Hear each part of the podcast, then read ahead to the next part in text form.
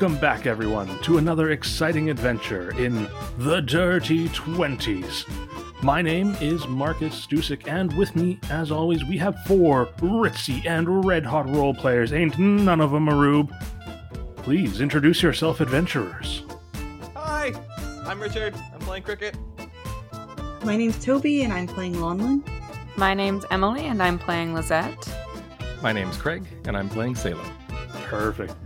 Excellent. Thank you, everybody.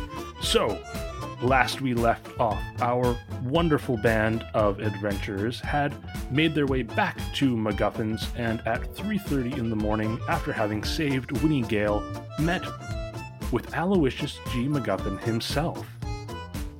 He thanked them for their work, gave them each a firm handshake, and also conveyed to them that he was concerned that Maggie Grubtongue would hold a grudge, convincing Winnie Gale to, rather than perform out in the world, but to hold a more private, intimate concert for the employees of MacGuffins Incorporated.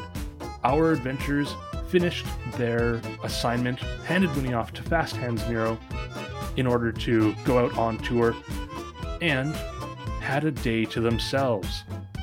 They visited family, they went for a jog, they had a research project. And then they met yet again with Aloysius in his office.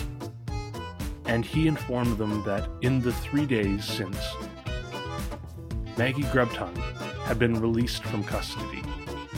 Not broken out of jail, but released legally. And feeling that the safety of our heroes was likely in danger, and also because there is a quest that needs to be undertaken by someone from MacGuffins.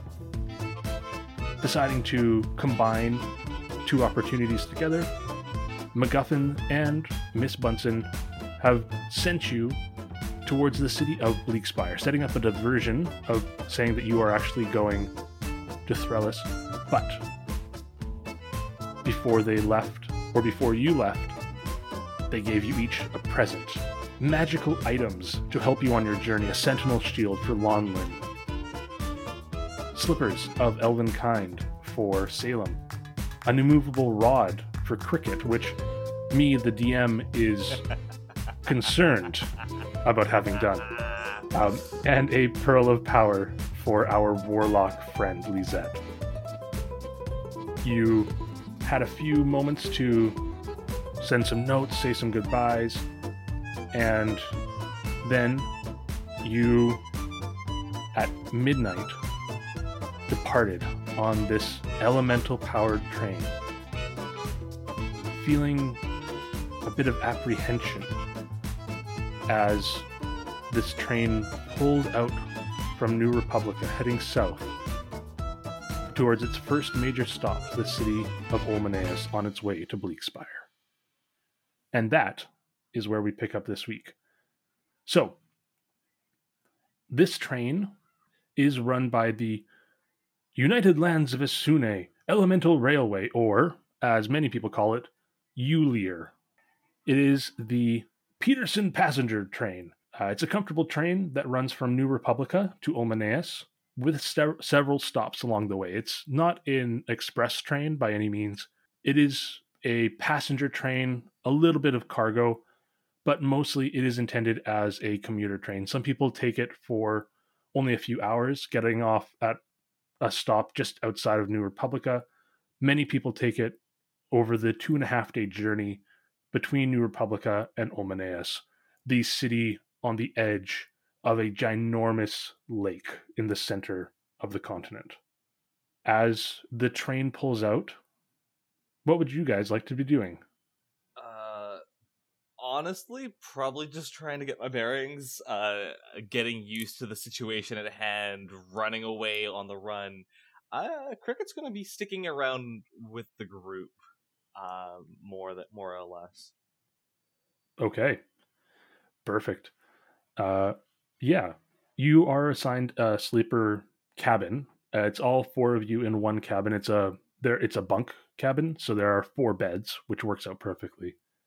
uh, and you are on. You are in the first sleeper car. You're in the fourth cabin back. Uh, first sleeper car. There are a total of uh, two cargo cars, one at each end. There's a dining car slash a lounge car. There's a commuter car with just seats for people who are maybe not spending overnight. Two sleeper cars, and there is a caboose. As you get your bearings, you see this is a very beautiful, even though very simple, but still very beautiful train. The engine itself doesn't produce smoke. It is an elemental engine, and for all that it is a big, lumbering vehicle passing over rails, it is, for as much as possible, a silent ride. It is a very relaxed sort of trip. As you're getting your bearings, are you just uh, staying in the sleeper car, Cricket? Uh, I probably would be. Uh, is anyone also in the sleeper car with me currently? Salem would have started there, but uh, they're unlikely to still be there. Okay. Um, hey, uh, Salem, uh, you ever been on the run like this before? What? Why would you? Why would you make? Oh, right.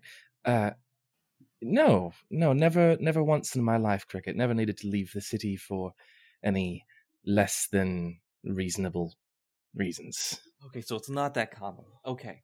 No, um, no, definitely not. This is quite strange. Salem uncomfortably grins. um, okay. Definitely, definitely not on the run for any reasons before. Promise. Yeah, no, I believe you. Um, Can I, Lonlin I, incite him? Feel I'm free. sorry.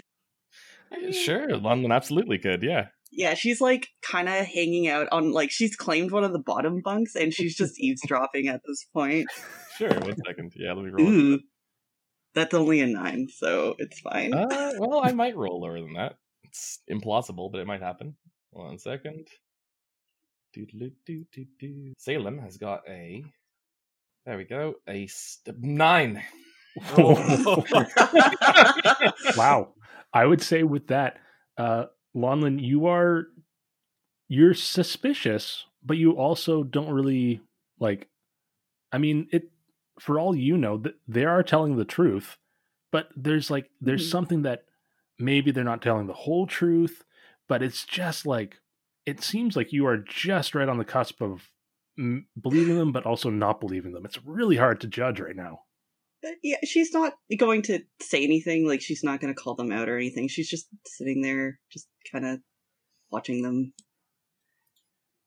Of so, course. Are we, you know, good to maybe walk around? Do we need to have disguises or... um? Oh, that's why you were asking. Right. Yes, yes, yes. Uh, no, I think probably MacGuffin's has taken care of that for us. Uh, I should imagine that, uh, at least as far as on the train is concerned, we don't need to take too many precautions, although I wouldn't go spouting off about anything that we've done or what landed us here. That would probably... You shouldn't talk to strangers as well. I, I mean... If you don't know them, you stay away from them. Well... But, but Lonlin, strangers are just friends you haven't met yet. Really? I, I mean it. Yeah, or are they're, they're dangerous. No, no, no, no, no, no, no, no, no, no. You're just not meeting the right strangers. You've got to pick the ones that are sitting in the dark corners of musky rooms, sipping on a glass of whiskey. Those are the fun ones. While this conversation yeah. is going on, Elise, or Lisette is talking to strangers. the one oh god where's Lisette where's Lisette she's gonna Lala's gonna jump out of her bunk and just start like heading to the lounge area. Perfect. Uh, yeah, absolutely, Lisette. Uh, as you uh, go into the lounge area, um, can you make a perception check for me? Sure. For a librarian, I am not very perceptive. That is a Uh, twelve. A twelve? Okay. With the twelve, you see um, in the lounge area, I mean, it is midnight. There's not a lot of people who are, like, availing themselves of a lounge. Uh, most people are trying to kind of take this time to catch up on sleep. before the daylight comes flooding in through the windows. But uh, with the twelve, you see uh, four people in the lounge area currently. There is a large Goliath who is uh, sitting in front of, uh, well, so the lounge area, there's a bar at the kind of forward end of it, which is also where the food is served from. There are stools in front of it and tables across from the bar. And at the southern end, the end you would get into first from the sleeper car, there are three, there are three uh, comfortable and like cozy leather armchairs, all facing this fireplace that has an actual fire burning in it. This is kind of like the only thing that generates smoke on the train is this fireplace, and then is vented out. And uh, you see sitting in one of these chairs and making the chair, which is a big, like cozy armchair, making this chair look uncomfortably small. You see this gray-skinned Goliath who is just sitting there with a cup of tea uh, resting in their hands, but they're almost perfectly still. You also see uh, one quite elderly-looking halfling with silver hair who is sitting beside the Goliath and just knitting. And you see at the bar itself, you see one uh, goblin who is like, whereas the Goliath is making that chair seem small, this goblin is so small it makes the stool upon which they're sitting seem like a mountain. And they're just sitting at the bar. And you see in front of them, there's just a little bit of fizzy water. And the final person you see, you actually almost don't notice them at first. Um, they're in the armchair closest to the door, and they're a very small figure, and they're kind of taking up very little of the armchair. But what you see is this human child um, with like a gap-toothed grin, holding onto this plush owl bear with these big round eyes and really like feathery uh, faux fur.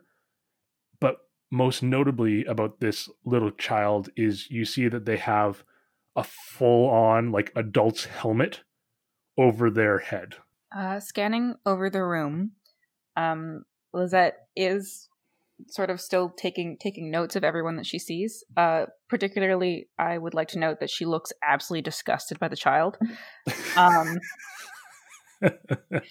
but uh, because of her affinity for fire, she is going to go up to the Goliath, who's like sitting really still, and kind of like snap in front of his face. Like, uh, you snap in front of his face, and this Goliath, like their body stays perfectly still, and you just watch as their eyes look up towards you, and they just say, mm, yes. Are you all right? You seem to be quite stiff. Mm. I sit. And then they just kind of look back at the fire. Well, you're quite the conversationalist. You, you're sitting, yes. Um, why are you sitting so still? I not need move. I find solace. Stillness. Lizette's going to write that down and kind of like perch, almost like interviewing him. All right, so you find solace in not moving. And what exactly does that feel like? Solace. Uh, and they kind of, whereas before they just looked at you with their eyes, they now turn their head to look at you and say, solace, feel calm, quiet, thoughts gentle. All right. Solace, feel, quiet, soft, gentle. Okay. And she's going to shut the book and leave. um, just leave try to find the... the rest of her crew. Perfect. I think as you like shut the book and leave, pretty much you're heading towards the door of the lounge car, back towards the sleeper car, and uh, Lonlin is like rushing in now, has left the sleeper car and is like bursting through. And you guys meet each other pretty much in that passageway in between train cars. Lonlin, is everything all right? There you, uh, I, I didn't know where you went. Are you, are you okay? And she'll just kind of like march up to her and just kind of quickly look around her for a second and just make sure she's okay. Oh yeah, everything is quite fine actually. There's the lounge car's rather lovely, a bit boring, but other than that, relaxing if that's your cup of tea. Oh, are they serving tea? And she'll like kind of scooch by her and like go towards the lounge. I'm pretty sure they'll serve anything for you. Uh, yeah, Lonlin, as you go in, it is, you can definitely see there are lots of people with, the, the people that are there, they all have tea, and uh, there is actually no one behind the bar, but there is like a little self-serve tea station with a brass and copper uh, kettle that seems to just be constantly steaming. I will absolutely go get myself a cup of tea. Perfect. I think as you move past and go get a cup of tea, you just hear this old woman, um, as you're walking past, uh, say, "Oh, hello, dearie. Hello. You're, uh, are you here to uh, enjoy the fire?"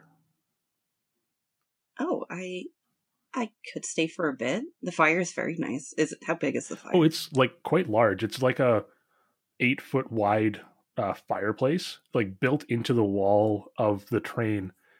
Um, and it's kind of strange. It is right flush with the wall of the train, and you actually see like stonework and mantelwork.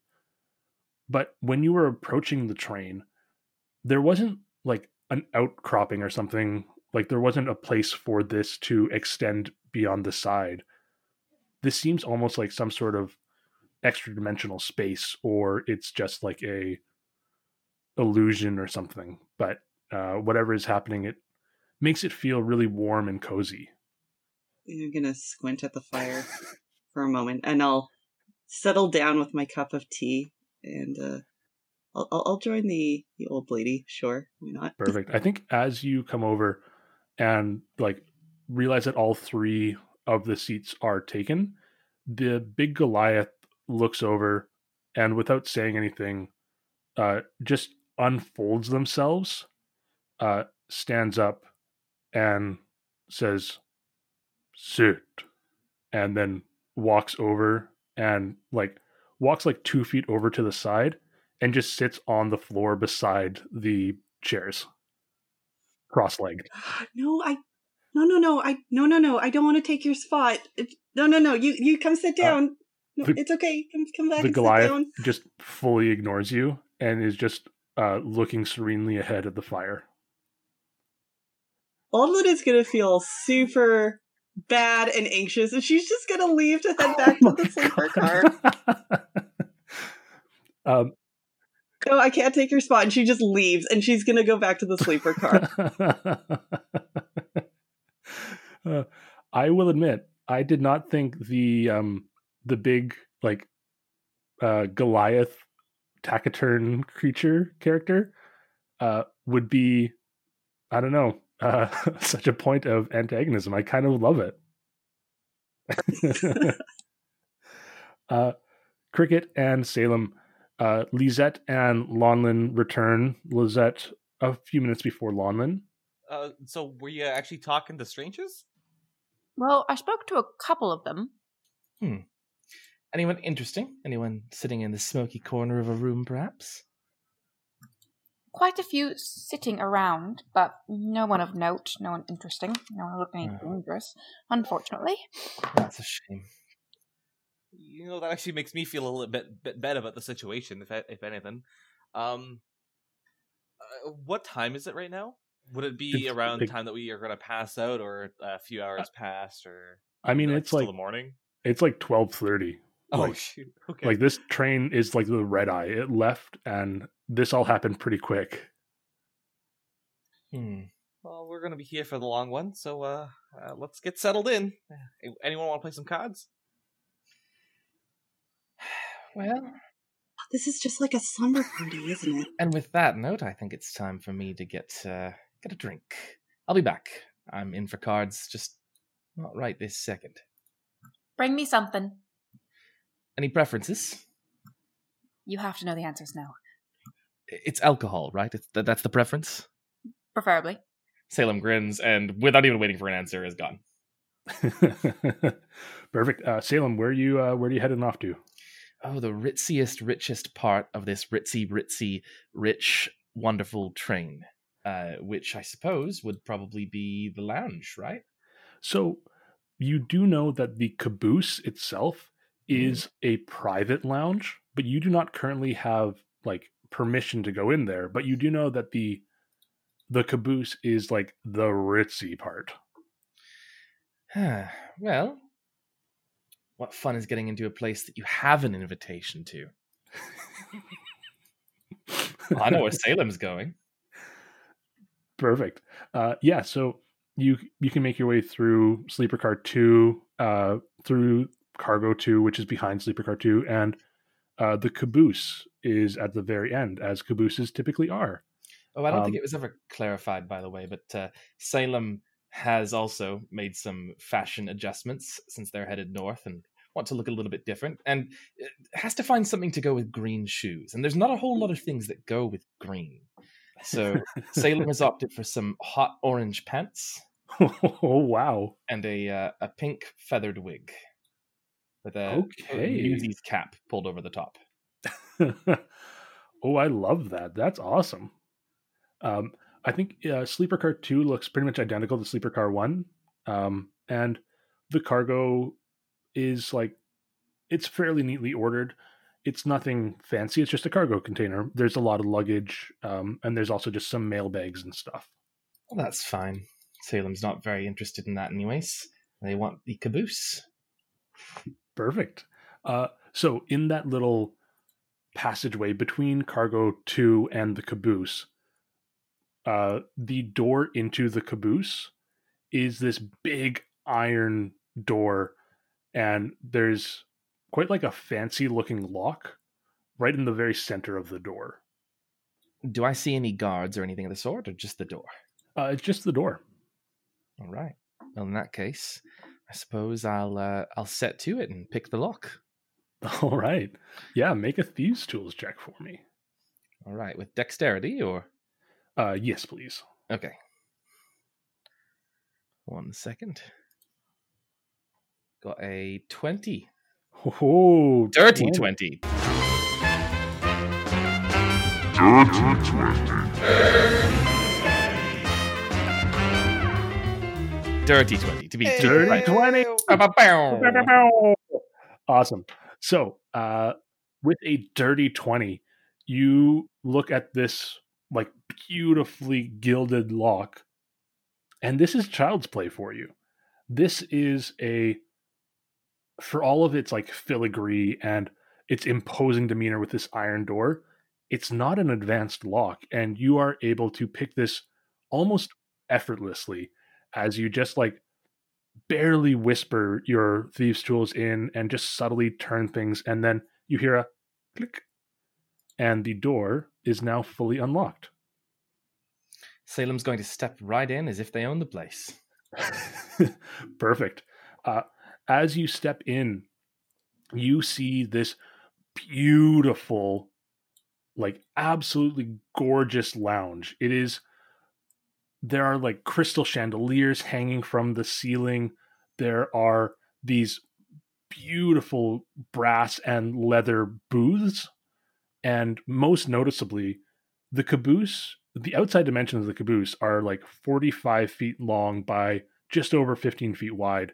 But the interior dimensions of the caboose have to be more like one hundred feet long and like seventy-five feet wide.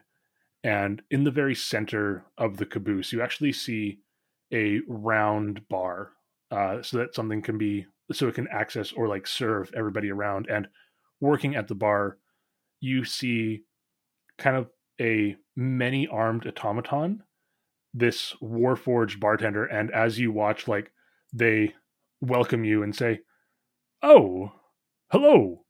Welcome to the caboose. What can I get for you, sir? Or ma'am? Or does..."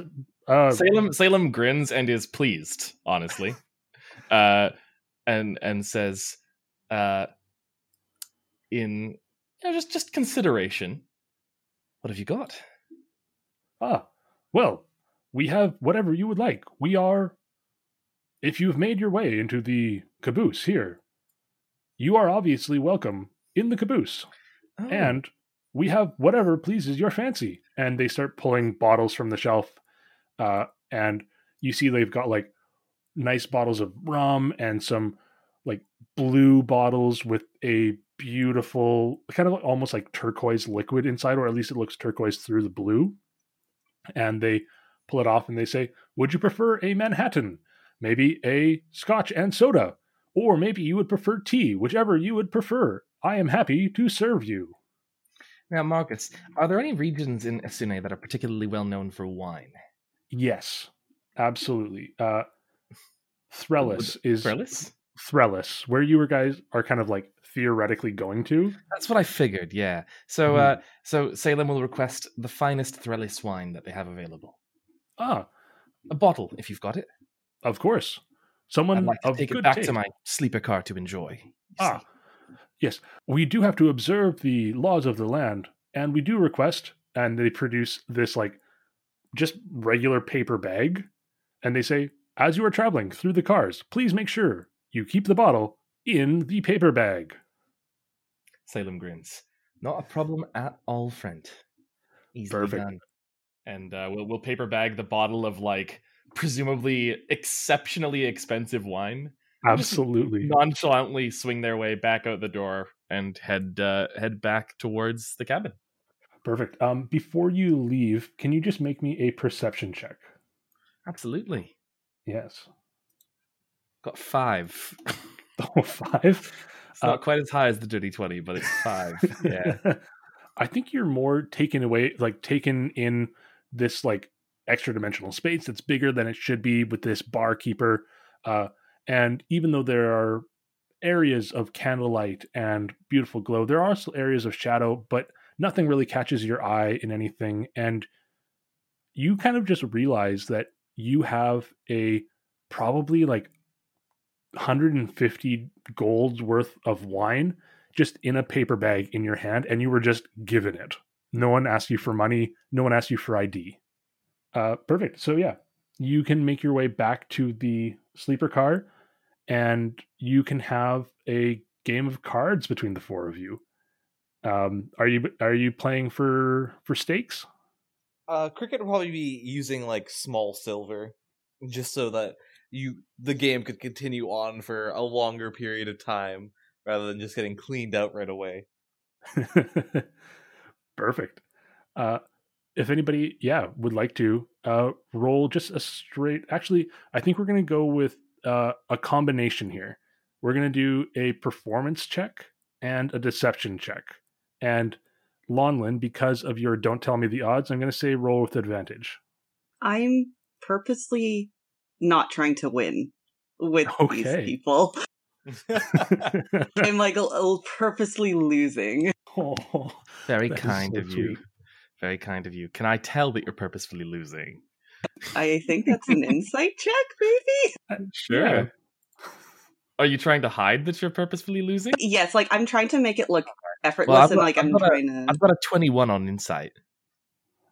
Okay. Hang uh, on, let me roll. Yeah, roll deception. uh, that's seventeen on the dice. twenty-three. twenty-three. Oh! I just can't tell. Well done, well done indeed. Yeah, uh, as far as you can tell, Lonlin is really trying to win. Um, seems like it's a cordial game, but Lonlin is definitely trying to win. I'm just, um, I've never played this game before. You, you guys need to go easy on me. Oh. um, so uh, for the people who are trying to win, actually and, and earnestly, uh, roll a performance and a deception check. So I also have proficiency with card games. Would that oh. give me any other kind of buff or bonus? Hmm. I... I mean, you would add your proficiency bonus for sure. Um, I'm already proficient in all those. Yeah, that's true. You are a bard. You're proficient in everything. Um, uh, let's say uh, give yourself an, a plus two for that as kind sure. of like a a thing specific to card games. Okay. So deception and performance. Are you kidding me? Both are really... not ones. Oh my oh, god. No. We're about to clear you out. Roll twenty. What are you How doing, are you doing to me? I'm worse than Lonlin. I, but the thing is, I got a thirteen Lonlin, and a ten. Lonlin's trying to lose. I got a thirteen and ten with two nat ones. Wow. What the hell? But yeah, you are trying uh. incredibly hard, Cricket. And you are like, you purposely set this at silvers so that you're not just cleaned out right away. And you find that that was a very good decision. And you might have actually been better even just having this set at copper.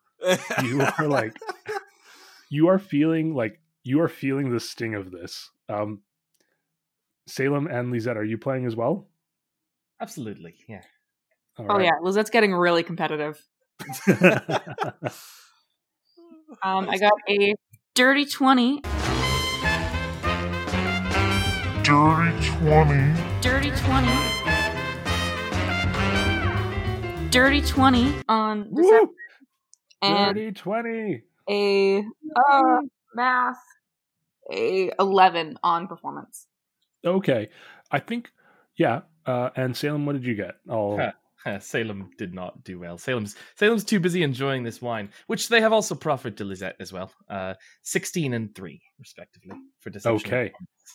Uh, so I think with that, I think overall, the person who comes out ahead is definitely Lisette. That competitive spirit, um, and Lisette has like fully black scleras. It is very hard to get a read on Lisette. Uh, her deception is pretty outstanding, and you're like, I have no idea if Lisette is bu- like bluffing, if she's got a good hand. I I don't even know if she is playing the same game. Um, and I think with a performance, uh, yeah, you do still manage to like clean people out. I think, yeah, Lisette definitely gets kind of the most. Uh, Salem gets like wins a couple hands. Uh, Lonlin wins only a few hands. Uh, kind of to make it, you know, like seem like you are still trying, like you're not just like throwing them. Um, but unfortunately, Cricket, I don't think you win a single hand. You can't get a read on any of your companions. All of the cards you kept getting, like you keep getting dealt. Um, they're like just like they're a, a three and like a seven. Um, but they're of different suits. I can't even get a pair here. What the hell? is, is Cricket the one dealing? Um, I, I start off dealing, and like halfway through, my hands are just shaking. My hands are cursed. Um, uh, uh, one of you, take this deck. I don't want it anymore. Lonlin will absolutely take it it's, and shuffle it's it. It's cursed. And like, no, no, no, it, no, no, no. It's just you just need to warm up. You're you're doing great. Can I try to like, because I'm also proficient with playing card set into bowls, can I like try to sneak him a few good hands? uh, so this would definitely be a sleight of hand and a deception. I okay. would say the deception, you could have that plus two that I gave to Cricket. Okay, I'll do my sleight of hand first. Ooh, ooh, that's an eight. Okay. And my deception. I think we all see that. Yeah. Oh no, it's a ten for my deception. yeah, uh, like as soon as the cards are handed to Lonlin, um, everyone sees like Lonlin kind of like very like telegraphing, trying to like bring certain cards up to the front, and occasionally like actually I think you drop the deck a couple of times because you're trying to like Whoopsie be subtle doodle. About it, uh, and you're kind of like. As you're doing it, you're like you have like pity in your eyes for Cricket, and it is very easy. Like all of you have a passive insight higher than eight. Um, I believe none of you have a negative wisdom modifier, right? No. No. Okay. Nope. Yeah. Um, yeah. So you definitely like, you can all see that Lonlin is actively trying to like give Cricket a good hand. Lonlin. Hmm? What? Hmm? She's going to play dumb. I think that deception carries through, and it does not, like, everyone, like, it is still very clear. Yeah. Oh, she deflates a little bit. You're quite sweet, but this is a game. This is a game of wits. Let him know. I know, but I will suffer in peace. But, but look at him. He doesn't. He deserves to win at least once. I will do this. I'm, I'm good at cards. I can get this. I will make my money back. And I think, like, with that determination of you got to make your money back, the card game goes on for a little while. And Cricket, you just do not have the luck. You, ah, I hate like, this. Knowing, wait, wait, wait! Knowing that Cricket's trying to earn his money back, Lonlin will play to win. Oh, now. Oh my god! All right, uh, yeah, roll with uh, with advantage. Um, uh, luck die, uh, or is that deception performance and performance? Because this is, you know, it's a game of bluffing and stuff. With advantage, yeah, with advantage because you don't tell me the odds thing. Okay, so my performance is... Where's my performance here? twenty-one, and then my deception is... Ooh, that's good. twenty-one. Okay. Yeah, so I think, like, for the first, like, forty-five minutes where Cricket is dealing, Lisette, you're really coming out ahead, and then, um, like, Lonlin takes over dealing. Cricket, like, is de- determined to start... like actually winning again, and suddenly luck seems to shift, and Lonlin, that hot, or like Lisette, that hot streak you were on kind of fades a little bit, and suddenly Lonlin just starts dominating the entire game.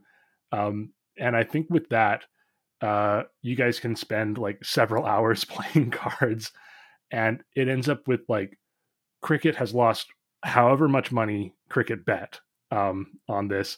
Salem has Uh, taken some of Cricket's money. Um, Are we just divvying up the gold? Eye? Yeah. All right, guys, you get twenty gold. Have fun. Yeah, and then like Lisette and Lonlin, I think you end up with almost an equal share. Uh, but Lonlin, you have probably like sixty percent, whereas Lisette, you have about forty percent total at the end. Divvy up the twenty gold. Cricket's gonna just kind of like. Stand up, put on like a coat. You know, I, I think I need to take a walk. I'm just going to explore a little bit. Um, yeah, you you guys have a good time. Uh, it's now like two in the morning. Yeah, I know what I'm doing. Wait, I, I'm good. It, it, I'm good. No, I don't need. Who needs to sleep? Come on, Lisette. Am I right? No. I wasn't expecting that answer. Uh, Salem, am I right? What about sleep? Yeah, Salem is a little bit, uh, little bit red in the cheeks, and it's not from their rouge. Uh, it, yeah, yeah, sleeps for chumps. Exactly. Well, then I'm a big old chump, and Lonlin will be proud of stating that. I'm a rich chump, though, right now. All right, Lonlin, you can enjoy being a chump. I'll take Cricket for a stroll. Am I getting walked?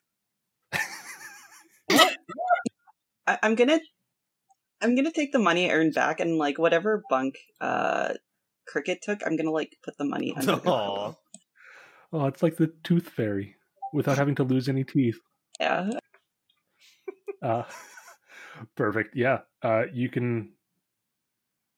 Absolutely. I'm not taking you for a walk. Don't don't worry. No, just there is company. Perfect. Uh, so it's two in the morning. Uh, Lonlin, you put the coins underneath Cricket's bunk, underneath his pillow, rather. Uh, you are welcome to go to sleep or do whatever you would like. Uh, but Cricket and Salem, you guys, you both are going for a little walk. Unless Cricket would totally like to be on his own. No. Salem would respect that, if so. I, I don't think Cricket cares one way or the other. Uh, he just wants to kind of explore now. Check out, like, the, the cargo uh, cars. Perfect. Uh, yeah. So are you heading uh, to the front or the back? Oh, let's take, to, take a look at the front. Okay. Sure. I haven't been that way yet.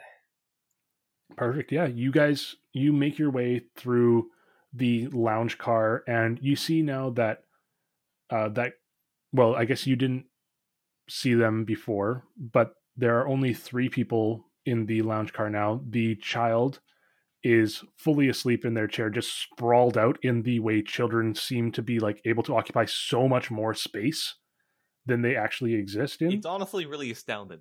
Yeah. It's like they're their own extra dimensional portal. Exactly. Um, and the Goliath is still just sitting cross-legged on the floor, um, with a steaming cup of tea in their hands, which are just resting at their chest level. Um, but you see their eyes are closed. And uh, there's just a halfling woman uh, in the middle of the chairs, like in the middle chair, rather, who is just knitting. And as you open the door, says, "Oh, hello. You're up late." "Yeah, uh, just wanted to explore around a little bit. We spent a, a lot of time playing cards, so I need to stretch up the legs. Uh, uh. Also, I think ah. this this uh, this guy over here can use a little bit of fresh air, am I right?" "What? Fresh, huh?" "Yeah, fresh air. Right, Salem. Let's keep going." "Yeah. Hey, well, uh, enjoy your perambulation. And I'll be here if you need a conversationalist. I, I'm a bit of a night owl myself. Uh, and right. But uh, yes, uh, my name is uh, my name's Argentina, and uh, feel free to come say hi if you'd like. If not, uh, have a fantastic evening." And then she just turns back and starts knitting again. Name's Cricket, by the way. Thank you, Argentina. Oh. Salem uh, sticks their arm through Cricket's and says, "All right, Cricket. Perambula what's it away." You got that out. You got that out indeed. Um, uh, let, we're, I'm going to go into Cargo one and just take a look at uh, what's all there. Perfect. Yeah, in uh, Cargo one, you take a look, and again, it's mostly like luggage, and there are crates. Um, but uh, actually, both of you make a perception check. And Salem, how much of the bottle of wine did you drink? Oh, I mean, uh, how long was the card game? Like an hour and a half?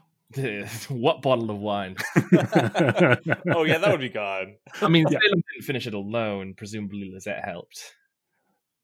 I, uh, yeah. So in that case, uh, just make a constitution saving throw for me. All right. Five. Oh, no, don't get sick. So you are going to roll your perception check with disadvantage. Um, as, you know, it's just like everything's just a little bit fuzzy. Um, and the motion of the train, it just makes you feel just not great right now. Seven. Nice. I got an eighteen. Okay. That should help. Uh, yeah. Uh, I think... As like you pass from the lounge car into the cargo car, uh, that you're in that like open area between the two cars, and Salem, you just stop and close your eyes and smell that fresh air, and you're very close to the sea still, so there's still that like saltiness in the air, and it smells beautiful and fairly invigorating, and you kind of just follow Cricket into the cargo, but you keep your eyes closed as you're walking, you know, just that like that drunken like walk, like you believe your eyes are open, um, but your eyes are just fully closed uh, as you walk into the cargo car. Oh, um, I've done that so many times. That's relatable. Yeah. Um, uh, Cricket, with an eighteen, you as you walk in, you see all of these like crates, um, and you see probably the, the most kind of noticeable thing is that on on several of the crates near you, you just see like uh, in addition to the this way up, one of which is upside down currently, um, you do see like a graphic symbol for the explosion, and like a like handle with care stickers and all of these like labels saying like fra- like fragile or uh, you know, in Elvish, fragile. Um, oh yeah, right. um, I'd forgotten. uh, but also in uh, with an eighteen as well, you uh, at the other end of the cargo container, you see a a big metal barred cage, um, and it's fairly dark in there. But you you in your dark vision, you can just see towards the other end, and there's just a metal barred cage right towards the very front of the train. I should do half elves have dark vision? I believe you do. For some reason, I thought they don't. I don't oh, know they do. I'm yeah. Yes, you're right. Sorry. uh, okay. Uh, my mind blanked on that as soon as you said dark vision. I was like, I don't have dark vision. Sorry, what's in the what's in the cage? Uh, you don't see anything in the cage currently. Like as you enter, you just see the cage. Kind of, at, you have it's sixty foot dark vision, right? Yeah, yeah. So you just see the the bars of the cage at the other end, uh, but you don't see anything in it currently. I want to take a look at that. That could be fun. Could be like a, right. a weird monster here. Yeah. Uh, as you move forward, you see this quite large uh, shape on the floor. For all intents, or for all like. Everything you can see, this creature seems like definitely asleep.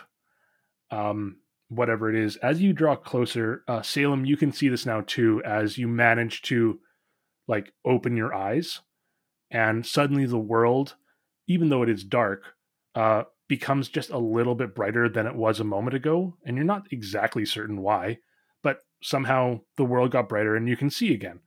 Um, Oh, yeah. And you see this um, big figure, uh, well, a big shape sleeping on the floor of this cage. It's like a a ten by ten cage. And this creature, whatever it is, seems to kind of take up that entire space when it's lying down. And you see, like, as you draw closer, you see feathers on the back and a um just a big hulking shouldered shape, and as you draw closer you hear ooh ooh ooh oh ooh ooh ooh. Oh, is that an owlbear? Uh yes, it is indeed an owlbear uh in Cargo One. Oh, I've heard of things like that. Oh, that's... Oh, that's oh, it's a, what's it? That's, it's okay, it's okay. I'll be quiet. I think there's um, an owlbear right quiet, there. Quiet? Why, why are we being quiet? There's an oh. owlbear. Owl, oh. Yeah, right over there. Right over there. Yeah. Ooh. All right. Uh, I want to touch it. No. I want to pet it. Cricket, come on. Feed it. Don't pet, don't touch it. Feed I want to pet it, Cricket. Come on. You're going to lose an arm. It's no, going to be on me. No, it's... It's all right. It's all right. I promise I won't lose an arm. Look, come on, Cricket. Come on. Let me touch the owlbear. I'm not used to being in this position. Uh, uh, you know, okay, you know, I have an idea. I'm going to unlink my arm from Cricket's and start creeping towards the owlbear. Wait, wait, wait. I want to I want to touch it on its face, and then you could touch it on its, on its rear, and it won't know that you're there. So you get more time to touch it, but I get us distracted. Oh, he's got a fluffy little butt. Oh, I, yes. I, maybe. I don't know. It does um, indeed have a fluffy little butt. Um, it's a very, like, uh, yeah. Uh, actually, both of you make a nature check. Uh, and I think, Salem, I'm sorry. Everything's a disadvantage, I know. Yeah. yeah. uh, it's an eleven. Okay. Salem's got a, uh, a four. Salem, it's got a fluffy little butt. Yes. All right. Perfect. Okay. All right. I'll touch the butt. Uh, let me touch the face first. One second. I'm gonna like rush, like, like kind of like uh, go to the other side of the cage, and I'm gonna try and see if it's awake. And if it's not, I'm just gonna like tap it on its beak. Perfect. Uh, Salem, do you heed Cricket's warning, or do you just reach forward and touch the little butt? Uh, Salem, moving forwards and walking towards the bat and blinks and has every intention of following Cricket's warning, but really he's honestly forgotten what Cricket's warning was. I think, uh, Cricket, just as you get around to the front, uh, Salem reaches through and starts stroking these soft, like, furry feathers. And as soon as their hand does, uh, Cricket, you see these big owlish eyes open wide, and this creature uh, and like turns around uh, and snarls at Salem. Uh, oh, well, that's not nice. Come on, come on, come on. Uh, no, it's it's okay. It's all right. It's all. It's okay. It's okay. You might want to move your hand now. No, it's it's all right. You don't mean anything, but it's, it's fine. Uh, it's all good. I would say make an animal handling check, and I think because Cricket is there, uh, just make it a straight check. So. I'm trying to help. Yeah. Uh, I'm going to use my human determination. Can I roll with nice. advantage? Yeah. All right. right. I got a seventeen. A seventeen. Beautiful. As this owl bear turns around beside you, and this like lumbering form uh, spins around, and this creature puts its head right up to the bars um, and just kind of smells you and then like puts its head down, and you start hearing it almost like purring, like ooh, ooh, ooh, as it like kind of like is rubbing its head up against the bars and kind of like looking at you uh, as if to say like, come on, scratch. And I think you reach in and you find like, you know that spot on like a dog where they just start going and start like shaking their leg? You watch as this owl bear, this ferocious beast, starts just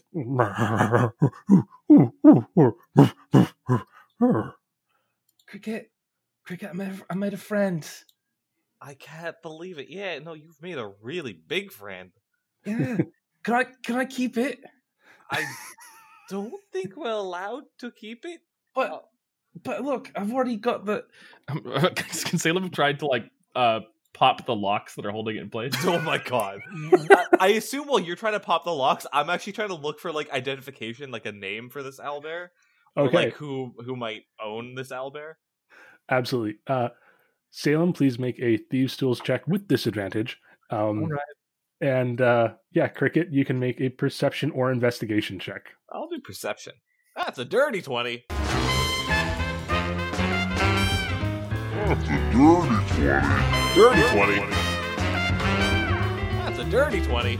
A dirty twenty. Oh my God, we've got, that's like the third or fourth tonight. We've already made a lot of rolls though, to be Woo! fair as well. I've, only, I've only got a thirteen, so it's probably not. A thirteen.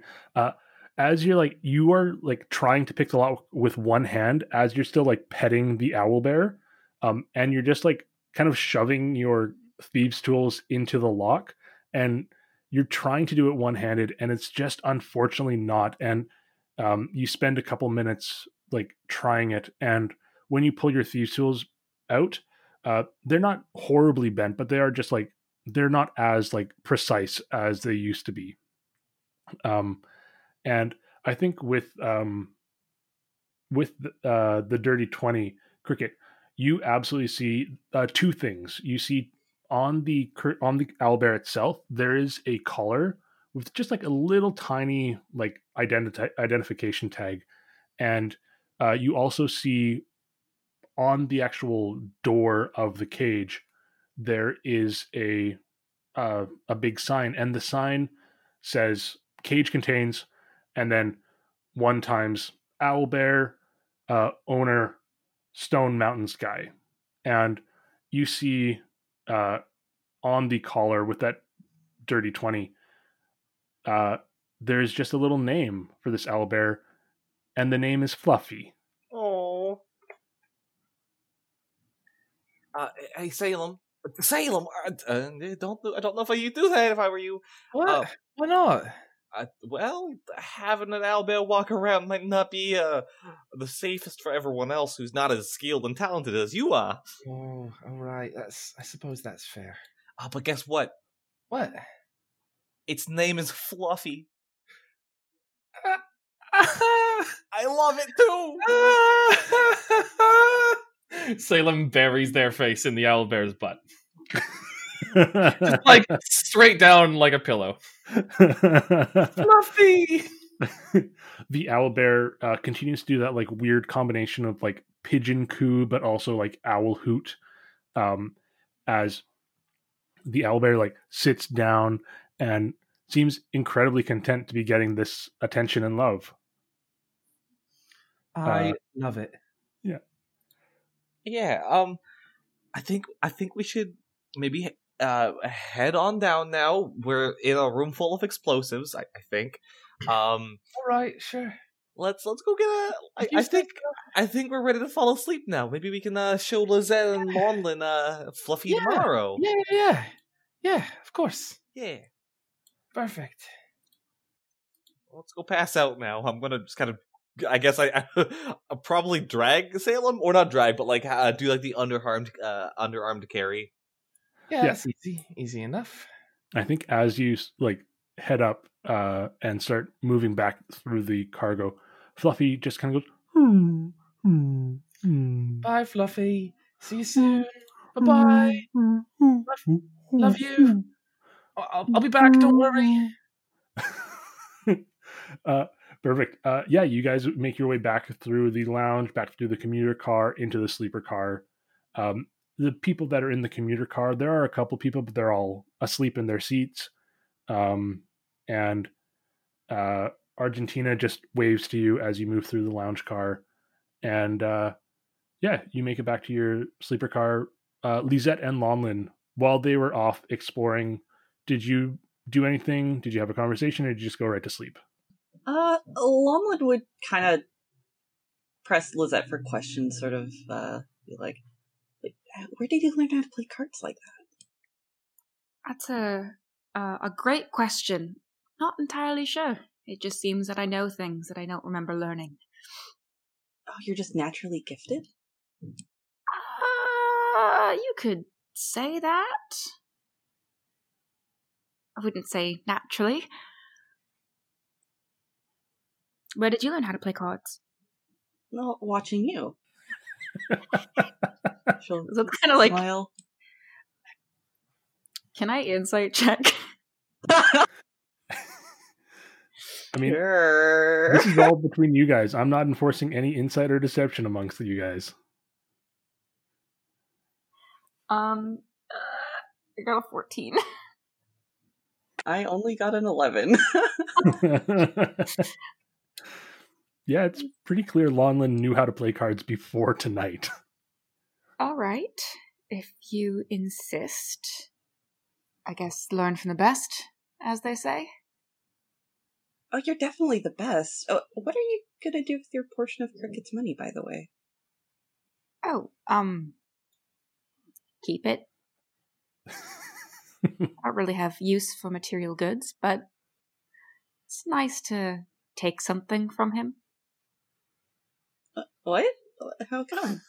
What? What? Well, haven't you ever, you know, enjoyed a little bit of chaos every now and then, Lonlin? I... Not really. Oh, come now. You're quite the adept fighter. Fighting is mostly chaos, as I've come to learn it. I like to keep the peace between people. I don't like the fighting of it. But sometimes force is necessary, which is unfortunate. Right. Well, from what I know of being in the field, it seems like it's quite a bit of fighting. Is this your first time in the field? Yes. I spent the majority of my time at MacGuffin's in the archives. Have you done much field work until now? Oh, of course. Yeah, I mean, I usually, my, my main gig is escort work. Right, so that's why you're so adept. Although I, I, I don't think I've ever been to the archives before. I, I couldn't even tell you. I didn't even know MacGuffin's had one. It's not very interesting. Not in, in comparison, of course. Well, that's not true. I mean, books can be exciting, I guess. Oh, well, the books are absolutely exciting. They're incredibly well written and full of so much information. It's the archives themselves that are quite boring. Not a lot happens down there. It's mostly just Frank, Yvonne, and me. Or, sorry, was Frank, Yvonne, and me. Oh, wait. Did something happen to Frank or Yvonne? Oh, no, I'm just... I've been transferred. Well, great. I mean, you'll, you'll go back soon, hopefully. I mean, hopefully once this business is done. Hopefully. Although... I'll see to it. I'll make sure nothing happens to you guys. Well, isn't that kind of you? I will also see that nothing happens to you anymore, as much as I can. Hopefully. Oh, she'll just smile at that. And, like, she's kind of, like, sitting on her bunk now, and she's just going to stay up until the others come back, just to make sure they come back. Yeah, Lizette's sitting cross-legged on the floor, waiting for them to come back. They've been gone an awful long time, haven't they? I, I hope they didn't get lost. I mean, how it, it it's nearly impossible to get lost on a train, right? You'd think so, but you'd think that it'd also be impossible to get lost in a library, and I've done it several times. They'll they'll be back soon. Maybe give them another ten minutes, and we'll, we can head out. Sure. I do hope they haven't gotten themselves into too much trouble. Or, actually, I kind of hope they do. Lonlin just kind of think... stares at Lisette, like, hmm? And that sounds like the perfect time for Cricket and Salem to re-enter the sleeper car. Uh... Hello, everybody. Hey there. Come on, Salem. We're, he- we're, we're here. Oh, uh, hi, hi, friends. I found Fluffy. You what? I found Fluffy. Were you looking for Fluffy? Oh, thank you. Have, have I still got some Fluffy on my face? Is it obvious that they're drunk? I haven't oh. had a, a, a touch of liquor.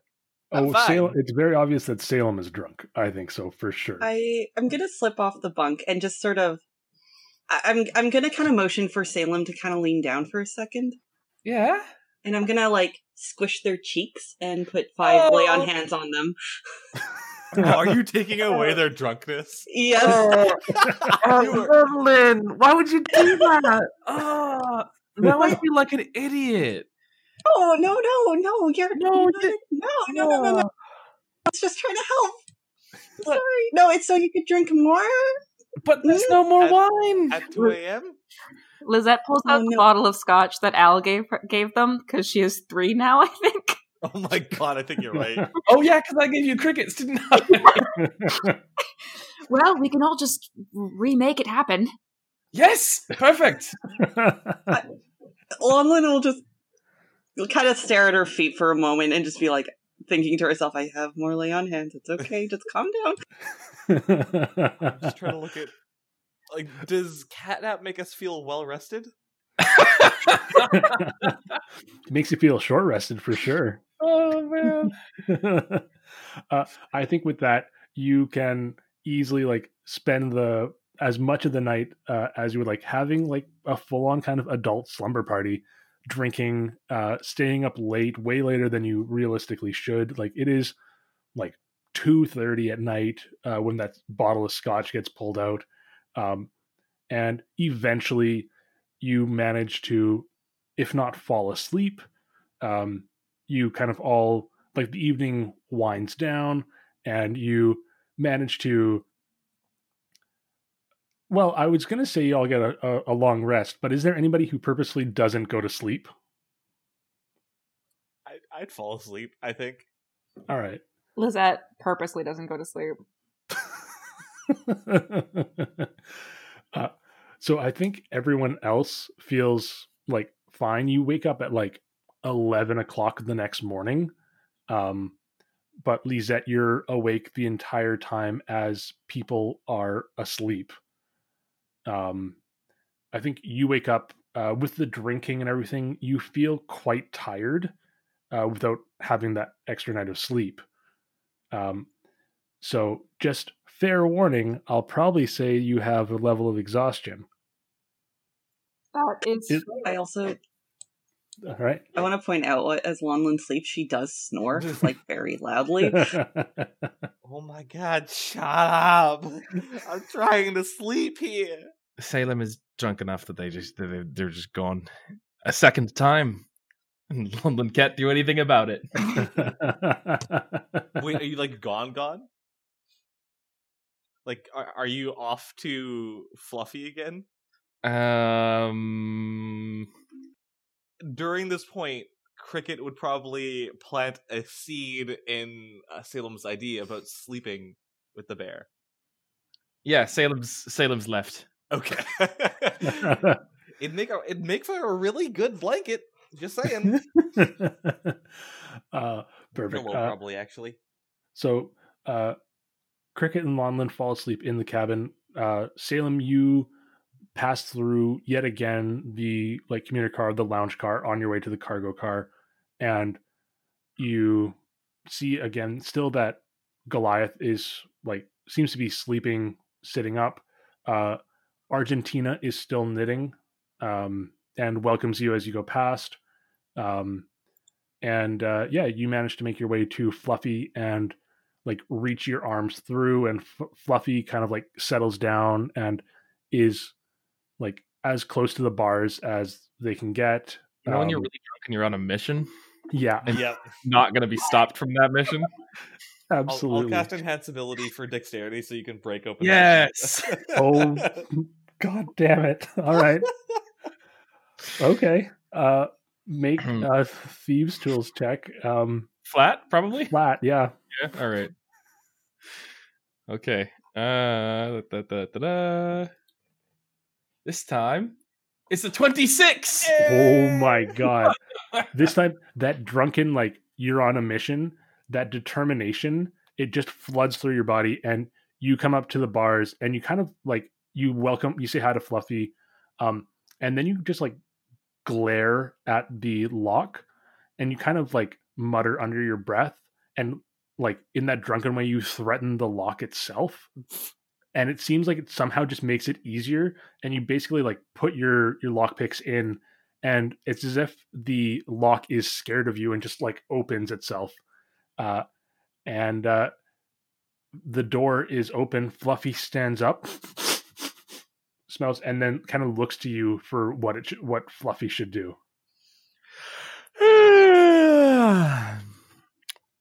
Nap time. uh, do you... Uh, do you pull Fluffy out of the cage, or do you go into the cage with Fluffy? I go into the cage with Fluffy. Perfect. Absolutely. Why would I do anything else? Fluffy's home. Of course I'm in the cage with Fluffy. Yeah. Perfect. Uh, and uh, Lisette, whilst everyone is sleeping, is there anything that you're wanting to do?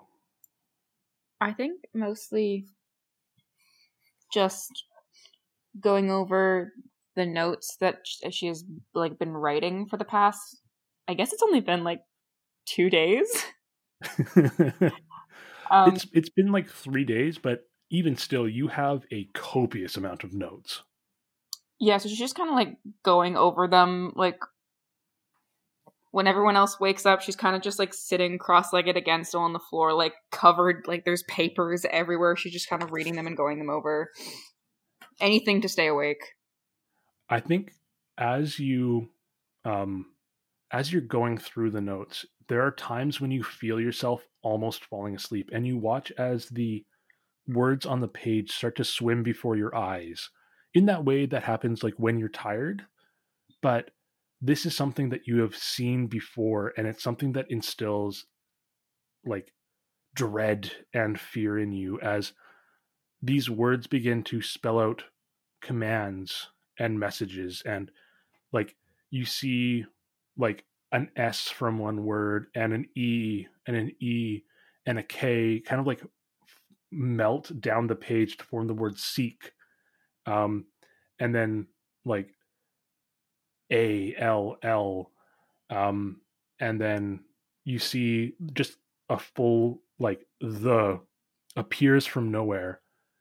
And you see the word knowledge float out. And this page that you were looking at that had all of this writing on it in all of these like dozens of languages, um, it looks to your eyes in this sleep-addled moment like a blank page with just seek all the knowledge. Um, and you like focus a little bit again and you shake yourself and it's the page you were looking at before. It, it must have been a trick of, of the imagination. She kind of like rubs her eyes. Ugh. Okay. All right. Stay awake. Stay awake. We got this. And she Perfect. can yeah. like write more notes. Yeah, I think that's probably the, the easiest way to kind of stay awake is every time you start to fall asleep when reading the notes, you write. And you see those messages uh, as they begin to form again. Um, and like you see the word um, like suffer. Um, but as it begins to be like, you see like do not. Uh, and it starts to like come down in front of do not suffer. Uh, you blink it away and start writing again. And you spend like kind of quite a few hours with this internal battle to stay awake as your eyes want to fall asleep. And you feel this desire to succumb, but you push that down and force yourself to write more and write more. And um, when everyone else wakes up, well, everyone other than Salem, you see just this pile of paper in front of Lisette and ink on her fingers. And um, there's actually like, there's like a couple of pens sticking, I think, into Lisette's hair. Um, and Lisette looks a little rattled. I mean, you guys were up late drinking.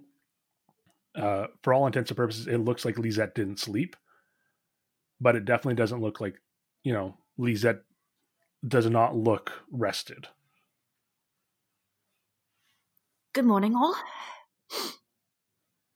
Mona's gonna sit up. And, sorry, there's, like, papers everywhere, you said? Yeah, I think there's, like, papers all over the floor. Can Lonlin pick one of them up and just kind of read what it says? Uh, yeah, how many languages do you speak, Lonlin? Speak three. I speak common, dwarvish, and giant. Okay. So I think you can see individual words, um, but the sentences themselves are swapping from language to language to language throughout. And um, Lisette, on this like page that Lonlin happens to pick up, is there anything that Lonlin would see? Um, I'm going to roll for that. So I have a list of, like, books. um, it's, in terms of, like, scattered words, it's a whole bunch of, like, information on the, um, the, the fauna, no, wait, flora of New Republica. Just sort of, like, things like plants and stuff that Lisette has seen on, in between going from the MacGuffins Incorporated to the tea house. Two back to MacGuffins Incorporated, just on those little walks, all of the plants and all of like their um, information and genus and stuff like that is written down, but every word is a different language. You, you sure were busy last night? Well, knowledge doesn't sleep, and neither do I. I mean, you, you should sleep. Oh, well. You didn't sleep at all? Oh, no, no, no time for sleep. There's no time for sleeping. Not when there's so much to learn. Do you think the cart sells breakfast? I sure hope so. I'm I'm starving. Yeah, so as you move into the lounge car, it is definitely like there are more people up and about. The train has stopped a couple times in the night to pick up more passengers or let people off. And, uh, the only person, well, there's two people still in the lounge area that you recognize. There's still that human child, um, who seems to just be like looking around wide-eyed and taking everything in. And Argentina is still sitting in the seat she was in before, uh, still knitting. But you also see like probably eight other people in the lounge car. Um, noticeably absent, uh, is that Goliath. And Salem, as you wake up, uh, you are, it's like, it's that moment of coming out of that deep drunk sleep where you're not dreaming at all. Um, and there's just some noise at the periphery uh, that you don't know what it is. You can identify it, but it is just like, it's, it's, it's incessant and you can't ignore it for some reason, even though you just want to stay asleep. I slowly open my eyes. Uh, Slow, like crack one eye open first. Perfect. Uh, let me roll an insight check on that. Okay.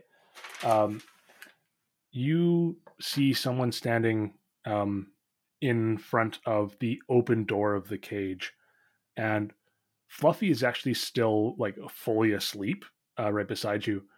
Um, but the noise that you were hearing is just the slow breathing of this large Goliath who is standing perfectly still uh, and just looking at you and looking at Fluffy, um, but has not clocked that you are waking up yet.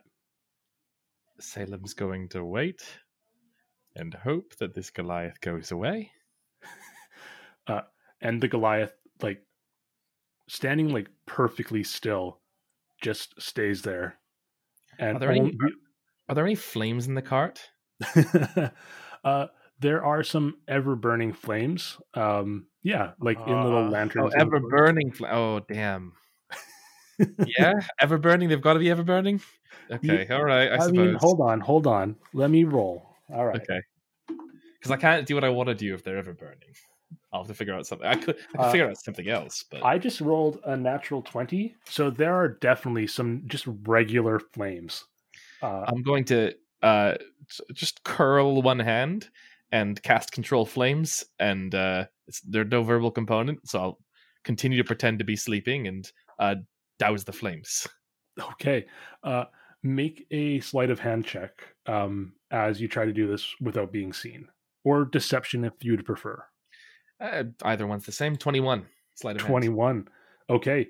Yeah. Uh, this Goliath is standing in front of you, looking down, and suddenly the cart is plunged whoosh, into darkness. Salem's not going to say anything. They're just going to very, very quietly, so as not to be seen or heard, mumble the words to invisibility. Okay. Uh, make a, uh, this is going to be a high D C because he is like very close to you. Um, make either a perception, a performance, or a stealth check, whichever you would prefer. All right. I know which one I prefer. Absolutely. Because I've got, uh, I, I'm assuming I don't have advantage on this one because it's not moving. Yeah. yeah, because you are like, you're trying to whisper it silently enough to call forth the magic. But Seven, seventeen. seventeen. Okay, yeah. You get the sense that this uh, Goliath has no idea what's happened. And, like, after, like, honestly, it's like five seconds after the darkness, uh, you hear this, hmm. And that's all you hear, um, but you are now fully invisible. Uh, Salem's going to leave. Salem doesn't want to be here anymore, and uh, they're going to stand up and stroll out. Perfect. I think with that uh, twenty-one stealth, I'm just going to let that carry forward. Um, as you sneak past this Goliath, you are just able to kind of, there's enough room just for you to like get between them and the bars. And it, it was a it was a seventeen on stealth. The twenty. Oh, it was a seventeen on sleight of hand. Yeah. Oh, yeah. Sorry. Yeah. Just making uh, sure. Yeah. Yeah. Perfect. Okay. Uh, in that case, seven. Uh, I think even with that, uh, you're able. This person was actively looking for you, um, and didn't see you or didn't find you, and so you're able to just sneak past and tiptoe your way down the the cart, and you get to the the door, and. This is probably the point where you know, like, it's kind of make or break because as soon as you open that door, light from outside is going to flood in. You are invisible, but you know that, like, they will know where you are. Salem's going to do two things at once. Salem's going to cast Minor Illusion, making the sound of uh, the owl bear slowly waking up. Uh, and then Salem's going to swing open the door and depart. Okay, perfect. As you cast Minor Illusion, um, and the sound of the owlbear waking, you just hear this rumbling, "Morning, Fluffy," uh, from the Goliath. As you cast Minor Illusion, the invisibility fades around you, but just as it does, you pull the door closed again behind you, and uh, you have left the cargo area. All right. Let's see if this joint has any coffee. Perfect. And uh, yeah, almost a moment, like just a minute after Lonlin and Lisette entered the dining car, uh, I'm assuming Cricket is with them as well. Uh, Salem enters from the other end. You are all able to get uh, coffee. There is, it actually seems like there's no one behind the bar again, but people at the bar are just calling out what they would like. And then the food or the drink is just like appearing in front of them. As you eat and drink and have these like coffee, uh, the dining car is pretty full, but you're able to just kind of find one of the tables if you would like. Um, and it's now around noon.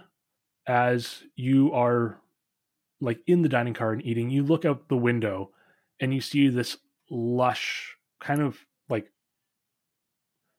like rainforest like uh environment outside, as you're no longer right beside the coast.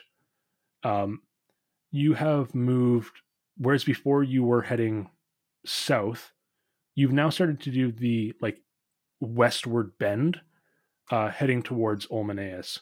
And right as you are uh eating lunch, you look out the window and you see this beautiful, like, deep river gorge uh, appear on either side of the train as the train crosses this big, almost mile-long bridge over this huge expanse of the Lorraine River. Um, and you look out, and it is a beautiful day. Uh, can all of you please make perception checks? Uh, Lisette, you're going to be with disadvantage because because you're exhausted. Sorry, perception yes, checks? Please. twelve. twelve. That's still a thirteen with disadvantage. All right. eighteen. eighteen. sixteen. sixteen. Perfect. Yeah, it is a beautiful day.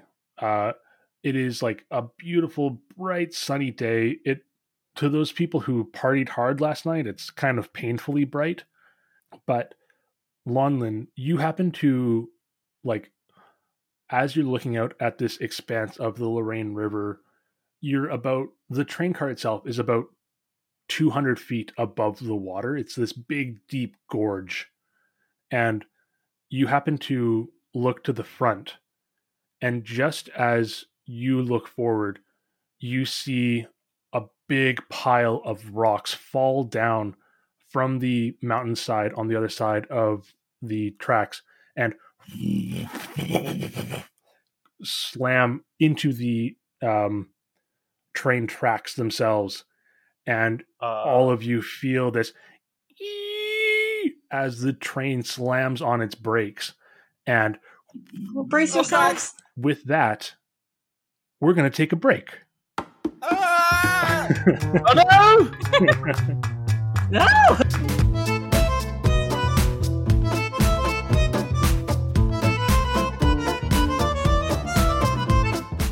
The Dirty Twenties podcast is sponsored this week by Fabrizio's Fantastic Flappers, the best and brightest dance troupe in the world. These ducky dames and cool cats are the real Oliver Twist, and they have the reviews to prove it. Don't miss the show that the Hastor Herald calls a real berry of a show. These hoofers really know their onions, and that the Dundeloy Daily dubs the hotsy-totsiest evening of spiffy pins to be had. Get your peepers on the new sensation that's sweeping the nation. and prepare to be zozzled by the swankiest show ever produced. Coming to New Republica for only one month of nearly sold-out shows. Get your tickets to Fabrizio's Fantastic Flappers now before they're gone. We are also sponsored this week by the Purple Parlor of Plentiful Confection Perfections. With over one thousand flavors of magically delicious ice creams, you're sure to find the flavor you crave at the Purple Parlor. Classic flavors, new creations, and some combinations for only the bravest of gastronomic adventurers. The Purple Parlor of Plentiful Confection Perfections is constantly introducing something new and exciting to the menu. This week, when you use the code dirty twenties at the register, you can try a unique ice cream of truly wondrous and magical deliciousness with a guaranteed random magical effect every time. Maybe you gain the ability to levitate for one minute. Maybe you glow with all the colors of the rainbow. Or maybe you turn into a potted plant. The effects and flavors are endless, unknowable, and wholly unique to each individual. Come into the Purple Parlor of Plentiful Confection Perfections today and experience the coolest, most wildly magical ice cream you will ever have.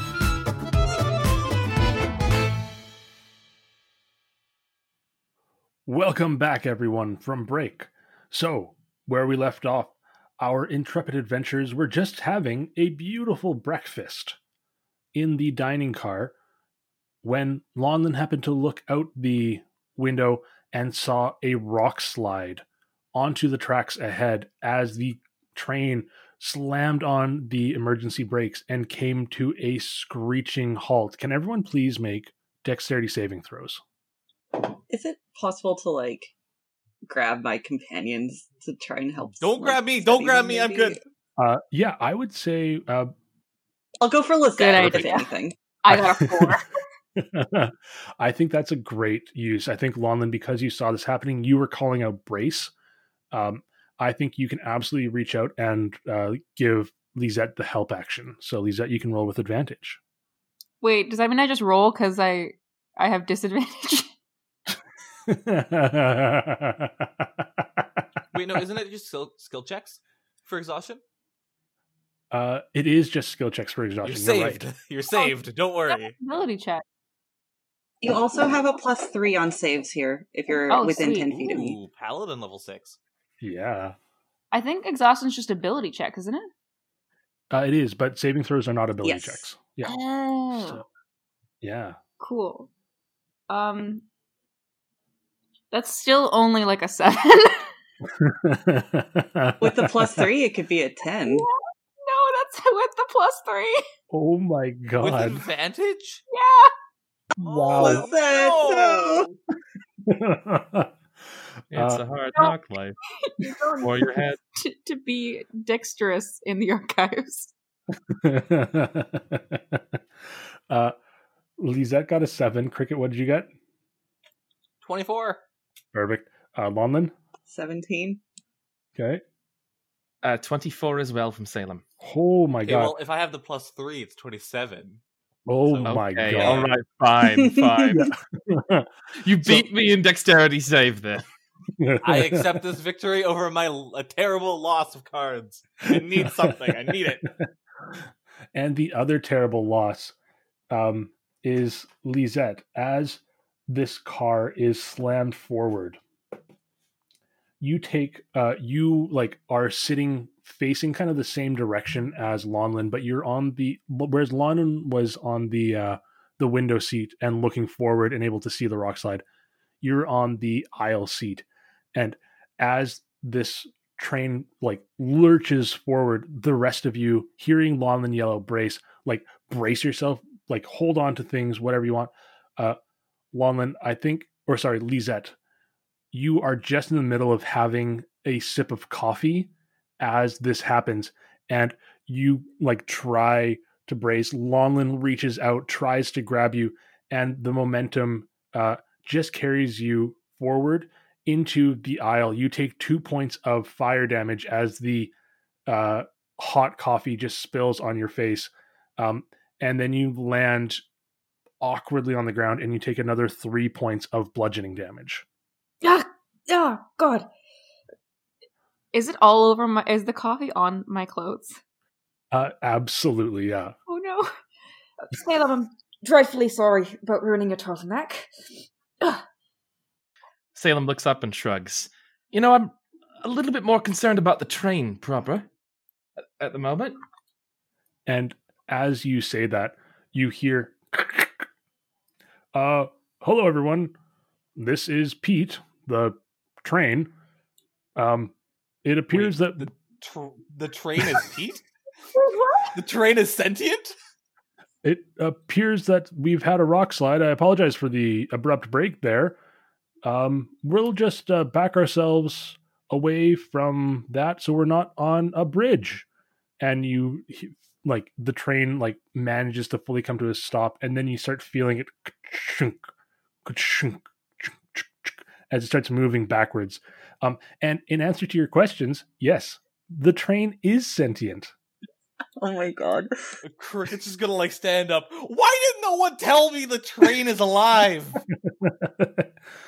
uh, and you hear Argentina from the like seat uh, by the fire says, well, you didn't ask, did you? How was I supposed to know? That's a valid question. How are you supposed to know it was not a valid question unless you ask? I'm having the powers of doubt in my head right now. uh, and Argentina, uh, like, as after saying this, like, pulls out this beautiful gold stopwatch, looks at it, and just and uh, puts the stopwatch back in her pocket, or pocket watch. It's not a gym stopwatch; it's a pocket watch. Um, and as the train starts moving backwards, uh. you hear in the distance coming from behind the train. And then, so we're not going to move any backwards anymore. Um, and uh, if any of you take a look out the window, you see that on the other side of the gorge, there has been another rock slide. And the train is now stuck in the middle of this almost mile-long bridge. It managed to just avoid the rocks at the front. It only begins to just start moving backwards, and then there's a rock slide behind the train. What would you like to do? Well, that just doesn't seem probable.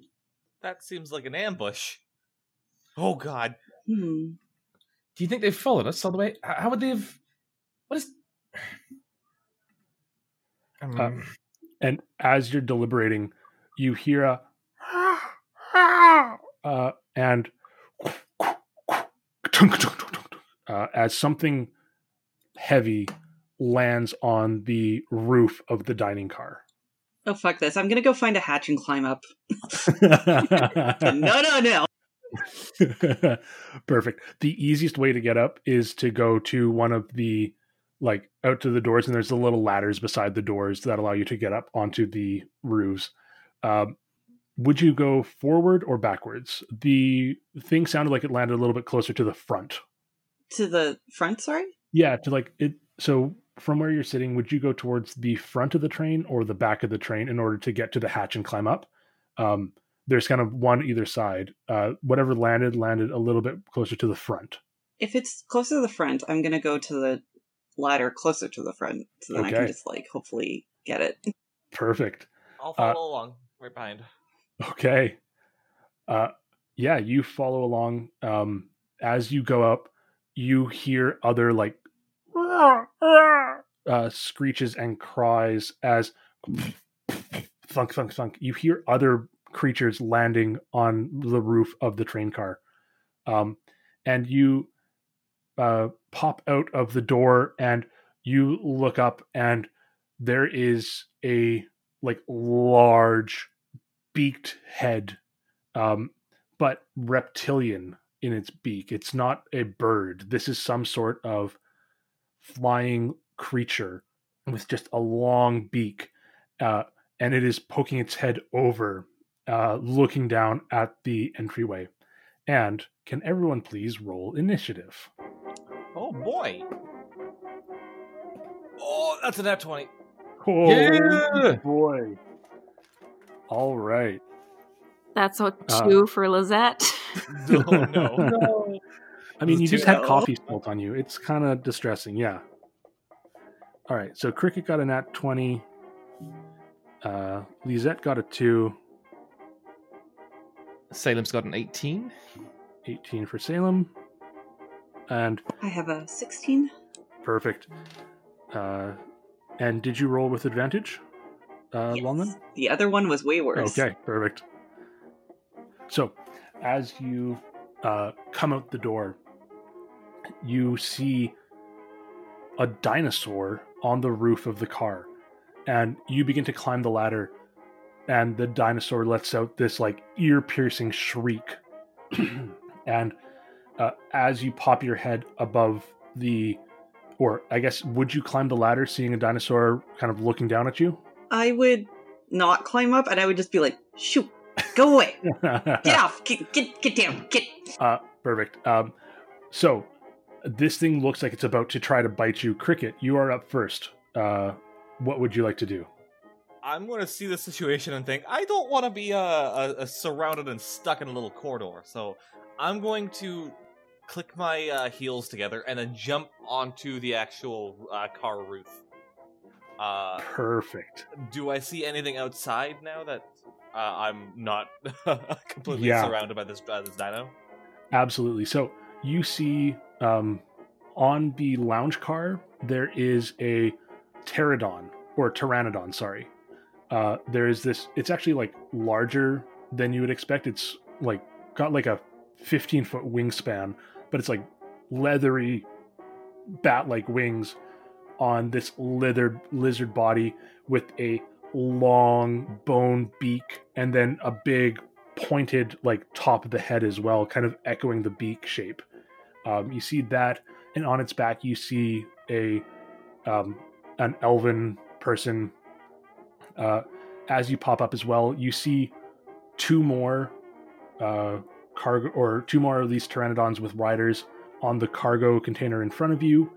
You see uh, one is on the actual locomotive, and you see a fifth uh, pteranodon is on the back on cargo container number two.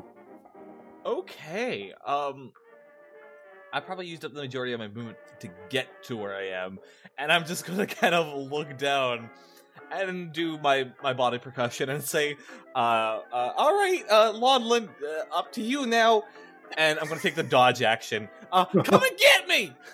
I'm ready for you! Perfect, yeah.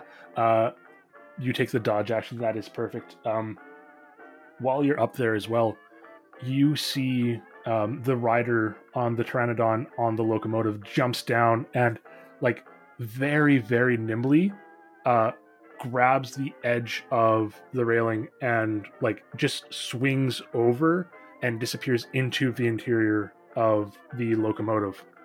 Um, next up in the order, Salem, your two companions have just run out the door. Salem's joining them right away. Perfect.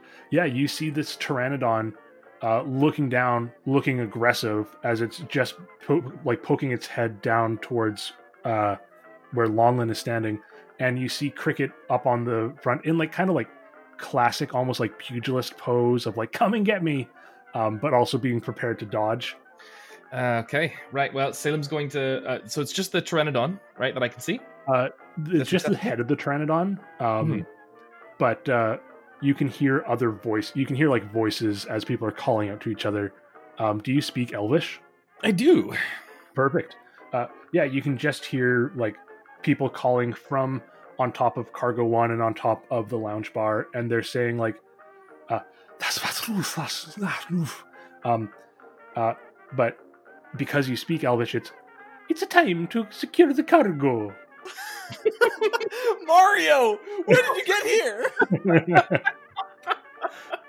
um, oh, and, shit. uh, perfect. Yeah, so you can hear people calling out to each other, but you can only right. see the Tranodon from down there. Uh, can I... Mm, okay, that probably wouldn't be long enough. Uh, all right, well, I will uh, s- step forwards and uh, look up towards the Pteranodon, hands on my hips, and uh, just wave my finger in its face. None of that now. Come along. And I'm going to cast uh, False Life on myself. Okay. And Perfect. then uh, key point, bonus action dodge. Okay. Beautiful. Um, the Pteranodon, as you say, none of that now. Do you say it in Common? Do you say it in... In Elvish. In since Elvish? I heard their master speaking Elvish, yeah. Perfect, yeah. The Pteranodon looks to you, um, uh, but still looks aggressive towards you, uh, but looks a little bit surprised, if if you had to guess. Um, perfect. Uh, Longlin, it is your turn. Uh, seeing Cricket just leap onto the roof, I'm going to... immediately start to climb up and just sort of like muscle my way past this head and be like, excuse me, move, move, please, move. Perfect. Um, the Pteranodon does take um, its readied action. Okay. So they are going to just make um, one bite attack at you. Uh, fifteen to hit, I think, misses. That misses, yes. Perfect, yeah. As you start climbing up, this Pteranodon uh, reaches out towards you and you're just like, get out of my way. Get out Get out of here. And it just clangs off of your shield. Um, yeah, so you can easily climb up to the top. I would say it takes uh, fifteen feet of your movement to climb up. Um, so you've got you've used fifteen feet of your movement to climb, basically. Okay. Um, now that I have a better angle, um, mm-hmm. I can see the the other shenanigans that are happening, possibly? Yeah, so you can see a total of five Pteranodons. One of which is uh, empty. It's on the locomotive. Uh, and you see the other Pteranodons. There's two on cargo one, uh, one on the lounge car, and there's one on cargo two. All four of those ones have an elven rider on them. How far is the closest elven rider to me? Uh, very close to you. Um, like, they're on the back of the Pteranodon that just tried to bite you. Um, so they are within five feet of you, essentially, once you get up to the top. Ooh, five feet. Okay, I'm going to... If it Actually... would be better for them to be ten feet, they can be ten feet. Oh, no, no, sorry. Okay. I... No, no, sorry. I was like, oh, if it's a saving throw, I have to move... No, that's just, like, spell attack. So I'm going to try and cast Whole Person on the rider. Okay. All right. Uh, what save do they make? It's a Wisdom fourteen. Wisdom fourteen. Ooh, got an eleven. They fail. This bo- this... human or this elf uh, just freezes up and says, "Oh no!" in Elvish. Oh my God. Uh, that was my action, so that is all I can do. Okay. Um, I'm actually going to move fifteen feet. Um, I guess to the locomotive since there's no rider on that one. Okay. Yeah. I'm going to move towards like the the dinosaur there. Yeah. Uh, if this train was moving, this would be like a, a check to try to jump the gap and continue moving forward. Um, but the train is fully stopped right now, so you can easily jump the gap and be kind of like about uh, ten feet away from the the rearmost of the two Pteranodons that are on the uh, the cargo container. Okay. Uh, perfect. Uh, it is now the Pteranodons and their riders' turns. So the Pteranodon... Um, that is on the same, like, cargo container. Uh, and Cricket, sorry, when you jumped up, did you jump up onto the lounge car or the cargo container? Uh, probably the lounge bar.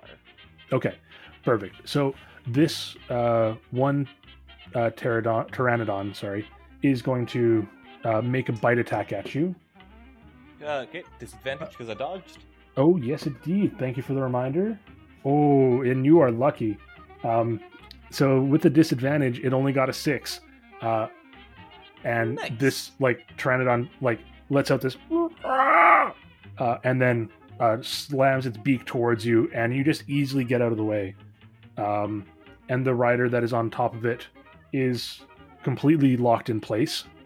Do they get a save at the end of their turn against Hold Person, Lonlin? Let me double check. I yeah, barely ever use that a, spell. It's still it's the exact same save uh, at the end of their turn.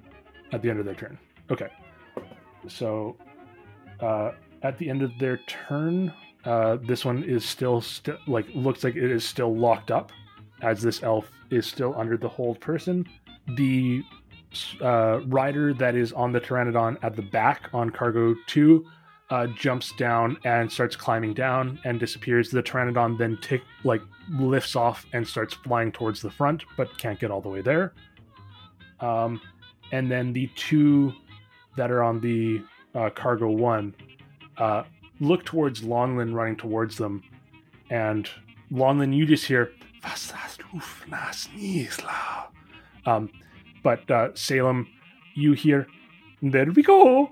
Um, And... no!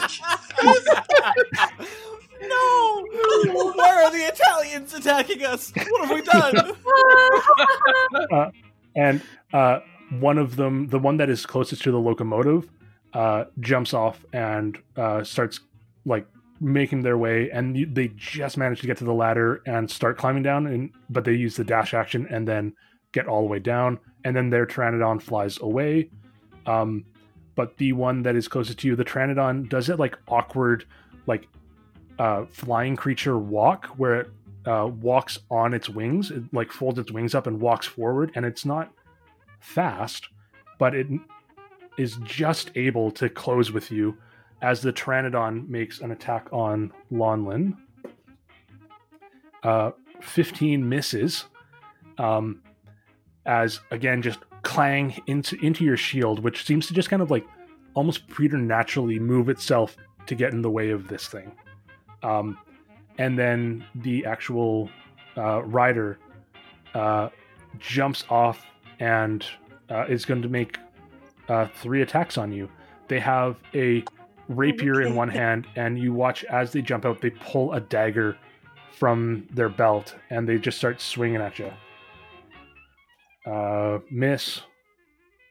Ooh, natural twenty uh, with its Ooh. rapier. And full damage, full damage, uh, full damage, full damage. And then sixteen, I think, misses, right? Yeah. Perfect. Yes, so, my A C is twenty. Perfect. So only one of these uh, manages to actually find any sort of purchase. Rolled uh, ten points of piercing damage with their rapier as they jump off. Uh, And they uh, then like whistle at their companion to fly away, but the Pteranodon used all of its movement just to try to get close. And was there no sneak attack on that?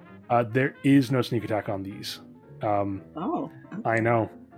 Um, these are just they're regular uh, kind of light-footed people, but you do watch as this person then um, like comes forward, stabs like into you, like. Dagger, rapier, rapier, with that third rapier hit, manages to just score into the side just underneath one of the plates of your, like, heavy coat. Um, but you know what? For shits and giggles, let's do Rebuke the Violent. Okay. Fantastic. So that is a wisdom save of fourteen. Uh, got a sixteen. Oh, all right. All right. Uh, they live for today. As this thing... Uh, you like rebuke it, and for anyone who can hear or who can understand Elvish, you just hear, "No, you don't." Uh, and uh, they then just like kind of fade back. They step back fifteen feet from where you are um, without provoking opportunity attacks as they take the disengage action and their bonus action. And now, Lisette, it is your turn. Cool. Um, how I feel, I feel like Lisette would follow them out now that she's a real field agent and whatnot. Um, how much of my movement or how far can I get leaving the cart and then climbing up on top of it? I think with, uh, yeah, leaving the cart and then climbing up on top, you can just get to the top. Okay. Um, and just getting to the top, what is the closest thing within range to me, you think? Uh, the closest thing is the Pteranodon, um, with the one, uh, like elven person who is currently like locked in some sort of magic on their back. Okay. Uh, and they're like Eldritch Blast range? Oh, for sure they're Eldritch Blast range. Hell yeah. Okay, I'm gonna do two Eldritch Blast things at the elf, not at the Pteranodon. Oh. Okay. Perfect. All right. Um, that is a twenty-one and a seventeen. twenty-one definitely hits, and the seventeen just hits. Oh, okay, cool. Yeah. Actually, uh, if they're hold person, do they ha- do you have advantage? Uh, uh they are paralyzed. They're par- if they're paralyzed, then yeah, you have advantage. See if you get a natural twenty on any of those. Oh, wow, okay. Yeah. Nope. That was a okay. three and a twelve. Okay, perfect. Okay. Uh, so yeah, both of those hit though. And remind me again, I add my charisma to both bolts? Uh, yes, you do. Yeah. This is this is wild. Um, that is a. Oh, that's really good. That's a fourteen and a thirteen. Oh my god, twenty-seven points of damage? Ooh boy. This uh, this elven creature, they look toasty. Um, they're still alive, still awake, but uh, that definitely did a chunk of, chunk of damage. Um, not quite half, but uh, that is a fair amount of damage on them.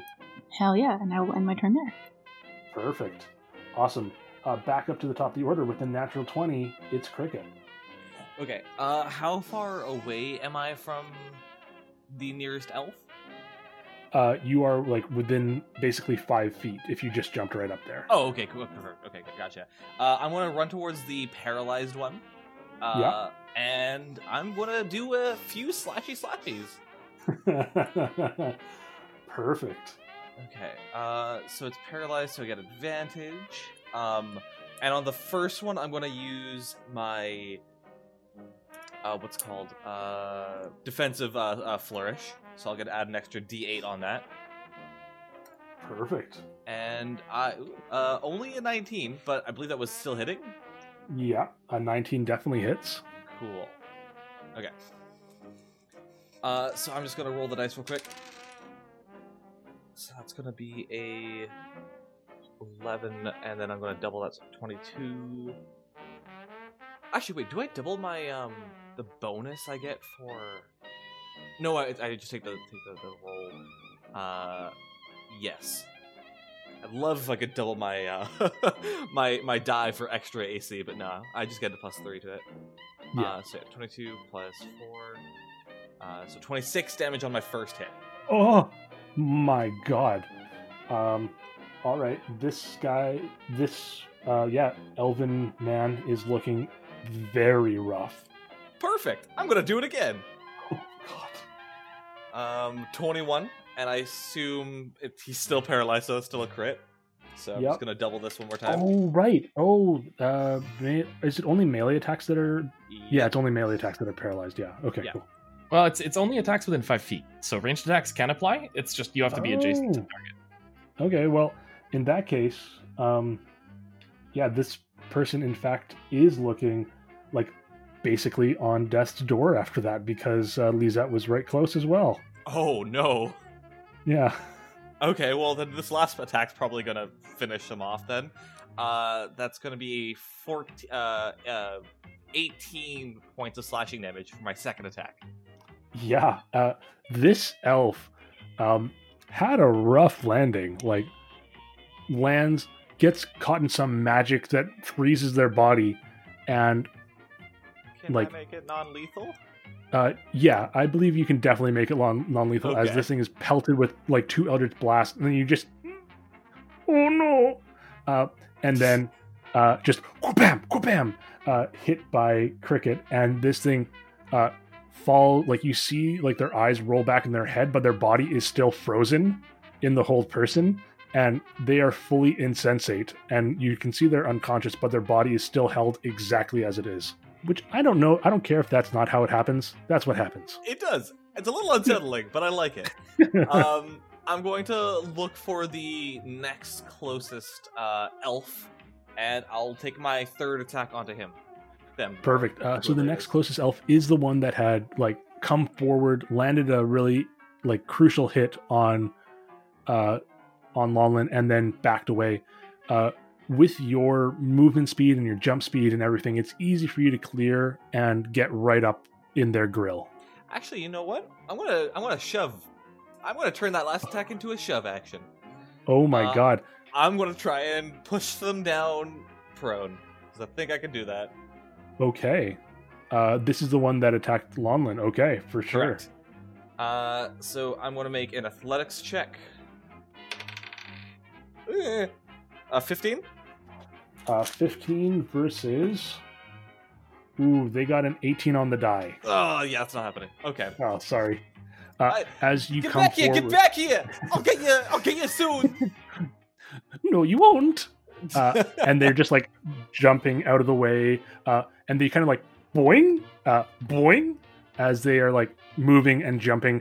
They're like freezing sideways with like one leg kind of cocked akimbo, and then like you try to push them, and then they jump the other way, and they look very much like Mario. I, I want this ability. Teach me how to jump like you. Oh my god! uh, perfect. Um, Next up, uh, then it is now Salem's turn. Uh, Salem's going after the same one that Cricket did, bounding up to the top to do it. And uh, we'll race forwards and uh, lay in with a flurry of blows. Okay. Absolutely. Yeah. Okay. Quarterstaff out first uh, with a twenty-five to hit for six damage. Okay. Yeah. And then two quick fists. Uh, and the second, oh, the, the first one's going to be a twenty to hit for seven points of damage. Boy, yeah. Okay, uh, and as I strike him, I'm going to mark him as analyzed as well with the uh, Cobalt yeah. Soul ex- Extract Aspects feature. Absolutely. So whenever he misses me with an attack, I can use my reaction to make an attack against him. Uh, and that lasts until I finish a short or long rest. And if he's got any vulnerabilities, resistances, immunities, I also learn those things. Uh, yeah, the I think the thing you would learn is that this person is incredibly light-footed and can take the disengage or dash action as a bonus action. All right, sounds good. Uh, then in that case, third attack, uh, straight out towards them. Okay, yeah, absolutely. nineteen to hit for six points of damage. Yeah, that's all right. Uh, it's nineteen total. Beautiful. Uh, as you come forward, whack, and then like with your fist, um, you feel this essence, uh, this knowledge of this person enter your body, and you kind of have this like mark appear in front of you, um, as the like or like surrounding this creature, as they feel like highlighted in your mind somehow as you analyze them. Uh, Lonlin, it is your turn. She's also going to race up to the same elf, just kind of bleeding a little bit, but she like, I don't think she actually registers that she's been stabbed, but she's going to take two swings with her long sword. Oh, actually I have to roll the hit first. That would help. Uh, that is fourteen on the die. Plus nine, so twenty-three to hit. Oh, God, yeah. Uh, that is, oh, uh, eight on the die. Uh, eight. fourteen damage with the first swing. This, this is all non-lethal. Um, second swing. Uh, I don't think that's gonna hit. It's a twelve. Unfortunately, twelve does not hit. As this thing, okay. Again, is like being pummeled, um, but just kind of like managing to do like the Mario jump, uh, and it just surprises you. It's a motion that you're not used to. You still have my bardic inspiration. And... Oh, is that a D eight? Yes, it is. Okay. Uh, okay, I'm going to use that. That's a one. Oh. Does thirteen hit? Unfortunately, thirteen does not. You you remember that body percussive, like, thing that's that Cricket had done for you, and you're like, yeah, I feel inspired. And then you kind of remember body percussion is a weird way to inspire people. And you get like a little bit of inspiration, but mostly you're a little bit surprised as well. And you only just get a tiny, tiny bit. And unfortunately, it's just not enough to turn that hit in your favor. That's okay. And as a bonus action, I am going to drop whole person. And I'm going to cast Shield of Faith on Salem. Perfect. Uh, as you drop hold person, Lisette, right beside you, that body that had been like, well, that was definitely unconscious, that elf, um, just like, but they were locked in position. They slump forward and fall off the pteranodon right at your feet. Anything else on your turn, Lonlin? I think that was action, bonus That's... action. Okay, yeah. Yeah, I'm going to hang out. Perfect. Uh, so, uh, it is now the uh, the riders and the pteranodons' turn. The pteranodons, um, the one that is uh, near you, is going to make one attack.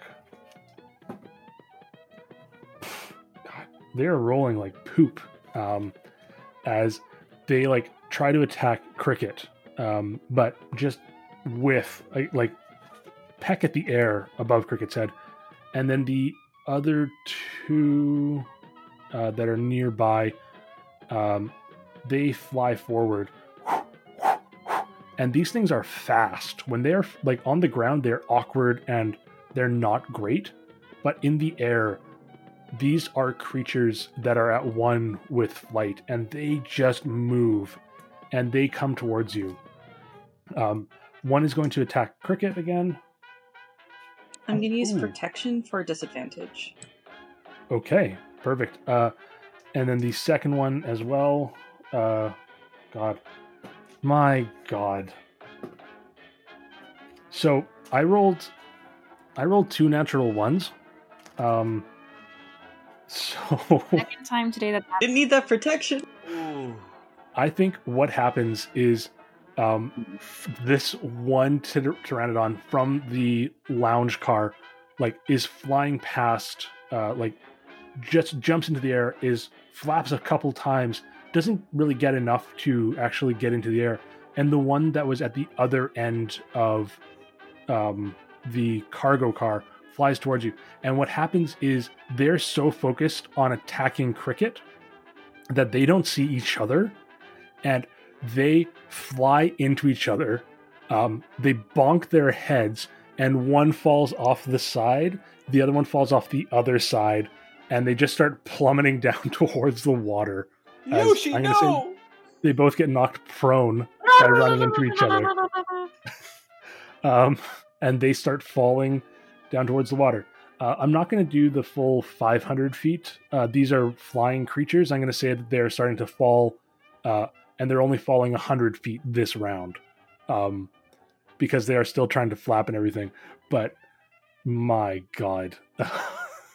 um, perfect. And then the last one that was in the back cargo is just able to, uh, flapping its wings extra hard, is able to just... Actually, is it even able to? No, it's not still. It is basically just above uh, Sleeper Car one. Uh, it is moved as much as it possibly could, but it's still only just above Sleeper Car one. Um, everyone who is on top of the cargo, uh, and actually I think even Lisette, I think you would hear this as well. Um, there's something uh, going on in the cargo container, and you hear uh, kind of three things. First of all, you hear in Elvish, "Here we go, time to explode." Um, what? Uh, but uh, you also hear, mm, "Who are you?" in common, and then just a, uh, as uh, you hear Fluffy makes an attack, uh, and Fluffy unfortunately misses. Um, But uh, you hear a commotion happening down below as the elf uh, just ye- yells up and is like, "Oh no, this isn't so good." um, Salem's going to shout down uh, from from above. Yeah, Fluffy. Get. Um, wait, sorry, I don't. Uh, yeah, I'm not supposed to know. Salem seems flummoxed for a second and then decides, screw it. Go, Owlbear, go! uh, as Salem yells out, go, Owlbear, go, Lisette, it is your turn. Um. So how far away am I from everything right now? Uh, you are, um, you're like at the forward end of the lounge car on top of the roof. Everyone is about, uh, just on the other side of the gap, about fifteen feet that way. So you're about twenty, twenty-five feet away from people. Okay. Uh, and there is a pteranodon coming towards you that is almost two hundred feet away from you at the sleeper car. It's one hundred sixty feet, basically. Okay. Um, and sorry, is everyone towards the cargo car or the commuter car? Uh, everyone's towards the cargo car. Okay. Um, what is there? Is there an elf that is close to me within like thirty feet, or is it just the dinosaurs? Uh, there is an elf. Uh, everyone is surrounding this one elf, um, that, uh, is like doing the Mario jumps to try to avoid things, not always successfully. Um, and, uh, yeah, uh, they are just like, if everyone's twenty-five feet, they're thirty feet away. They're just on the other side of people from you. Okay. I am going to, oh, what is, oh, no, that, that's, that's not close enough. I'll just Eldritch Blast him again. Beautiful. Ooh, absolutely not. Oh, no. That was a two and a one. God. Wow. Uh, as in a natural okay. one? That's a natural one. Oh, no. Uh, can you please roll me a d four? Oh, no. It's a three. I feel like I'm going to get karma coming in. Uh, and can you please roll me another attack roll? Oh, no. Whoever I hit, I'm so sorry. Oh no! Oh no! Is that a crit success? It's a twenty-six. Oh.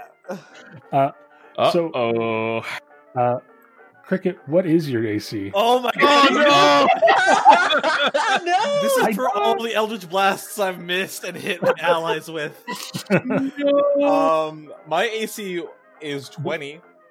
Okay. So. Yep.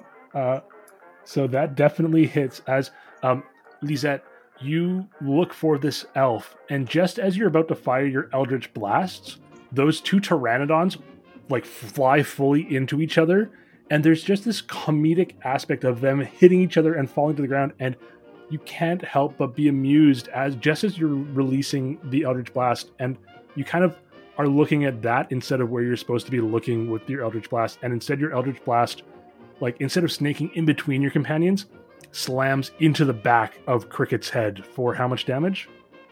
Oh, no. Is, oh, is it max damage as well? It's max damage! Whoa. What are you doing to me? I've never taken damage from an enemy. I've only ever taken damage from my allies. My how many sessions God. have we been in? What this up, is our fifth up, session. Uh, well, actually, sixth if you count game zero. Yeah. But yeah. Oh, fourteen points of force damage. Sorry, can you say that again for me? That's fourteen points of force damage. Sorry, uh, sorry, sorry. Uh, one more time. It's fourteen points of force damage. Okay. No. All right, I accept. Ah! Wow. What the hell was that? You even took my money and now you're hitting me? What's wrong with you? God, I'm sorry, I'm sorry. You just. It'll make you stronger in the long run. Oh! Ow! uh, and Cricket, you get walloped in the back of the head by this inky beam of Eldritch energy, uh, and you feel as it hits you in the back of your head, you hear, like, voices whispering in like a thousand voices and dozens of languages, and all that they are saying is die I don't and... like this. I don't. Lisette, is that what you deal with on a daily basis? Only occasionally.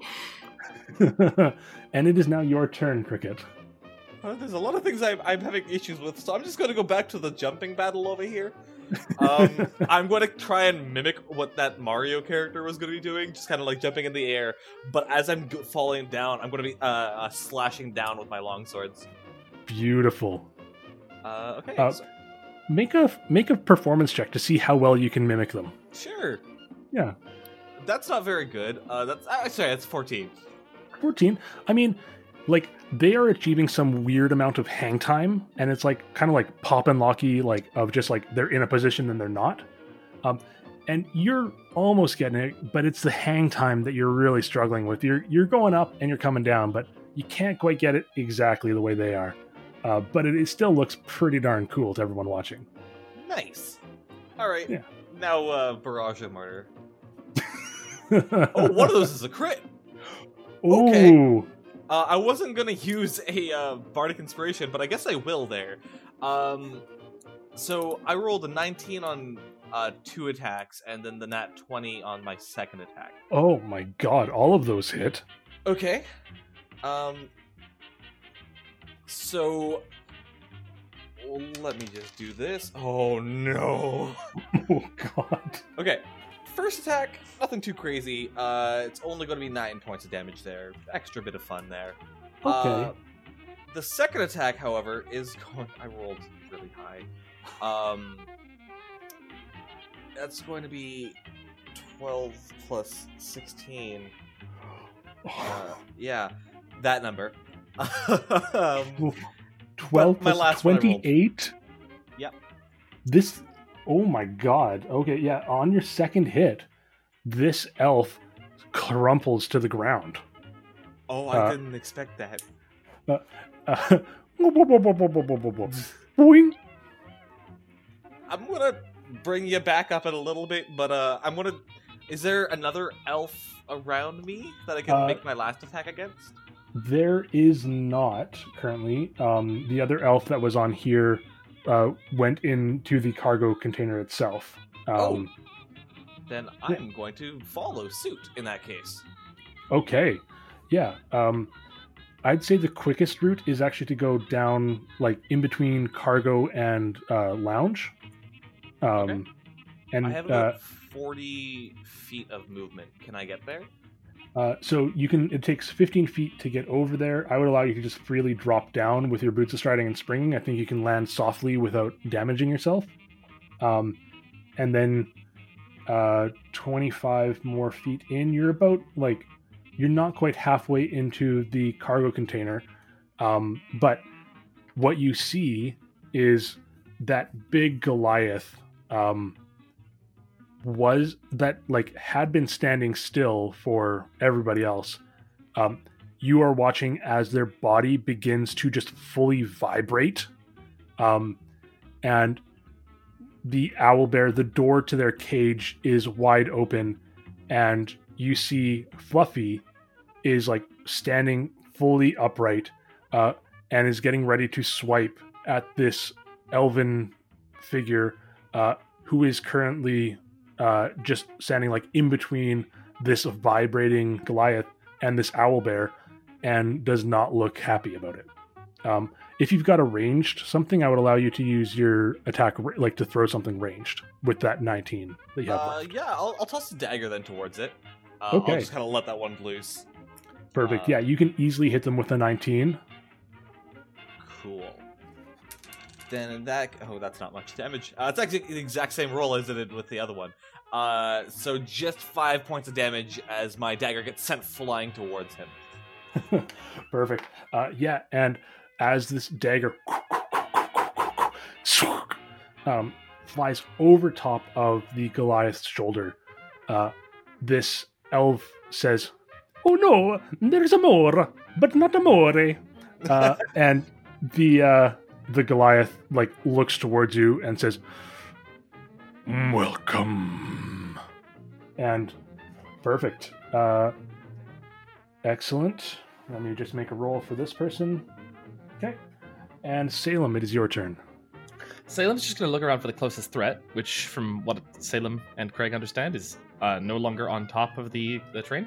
Yeah. Uh, the so what you can see, there is a pteranodon um, still resting on like the locomotive itself. It's the only one that hasn't flown away. Um, there are the two pteranodons that are currently falling um, off to the each side, and there is a pteranodon that is like midway along sleeper car number one. And uh, are any of them, all the all their riders have hopped off onto the train? Yes. All, those are all, okay. Yeah. Bereft of their riders. Uh, Salem will dart forwards towards the Pteranodon on the locomotive. Perfect. Um, so you're like fifteen feet, so uh, yeah, you can get um, most of the way along uh, the cargo container, but um, you're actually only about two-thirds of the way along the cargo container. Uh, can I bonus action dash with the key point to get there? Yes, uh, I think with the key point... Yeah, you know what? I would say I would allow you to get right up to the Pteranodon. Uh, you can right. jump to the last little bit of the gap and get right up to the Pteranodon. I'll leap over the last little bit of the gap and lean in and wallop that Pteranodon on the side of the head. Okay. Absolutely. Net twenty! Oh my oh, god. Boy, my... You guys are rolling hot. I, this is insane. These uh, poor Pteranodons and, and Marios and Luigi's don't know what hit them. Uh, it's eleven points of damage, though. It's not, not you know, nothing to write home about. Oof, okay, yeah. Uh, eleven points of damage. Uh, and that's with everything, like the doubling and stuff? Yeah, yeah. Uh, so, I mean, it's the thing with playing a monk, right? It's I'm not, yeah. I don't hit very hard, I just hit a lot. So uh, eleven points of damage, though. This, like, this Pteranodon looks rattled as you like jump, like run, run, run, like almost like almost like in the amount of because of you spent that bonus action, as fast as those Pteranodons are when they fly, you are even faster when you run. And you jump forward as you're coming down, bam, across the top of this thing's head, and you just see it go, and it looks totally rattled as you've done massive damage to this thing. Um, it is barely up. You've done way more than half of its hit points. All right, you poor bugger. You picked the wrong train to steal from. And that's Salem. Perfect. Uh, and Lonlin, you've just seen your companions, one run backwards, uh, one run forward at an unbelievable speed, jump forward and slam the Pteranodon across the face. Lonlin is going to look between Salem and kind of the direction that Cricket went, and then back to Salem, and then direction of Cricket, and she's going to go follow Cricket and just say, "Hey, hang on, I, I need to patch you up!" And she's going to, yeah, um, move to the edge and try to, uh, like, how far am I from the edge? Uh, fifteen feet. And then if you, if you uh, jump down, it's only like a, a ten-foot drop. Yeah, I'm dropping. Um, like, I don't I care would... about the fall damage. I'm just like, boom. Cool. Just make an acrobatics or athletics check to try to land properly. Uh, athletics. Sorry, acrobatics, you said, or athletics?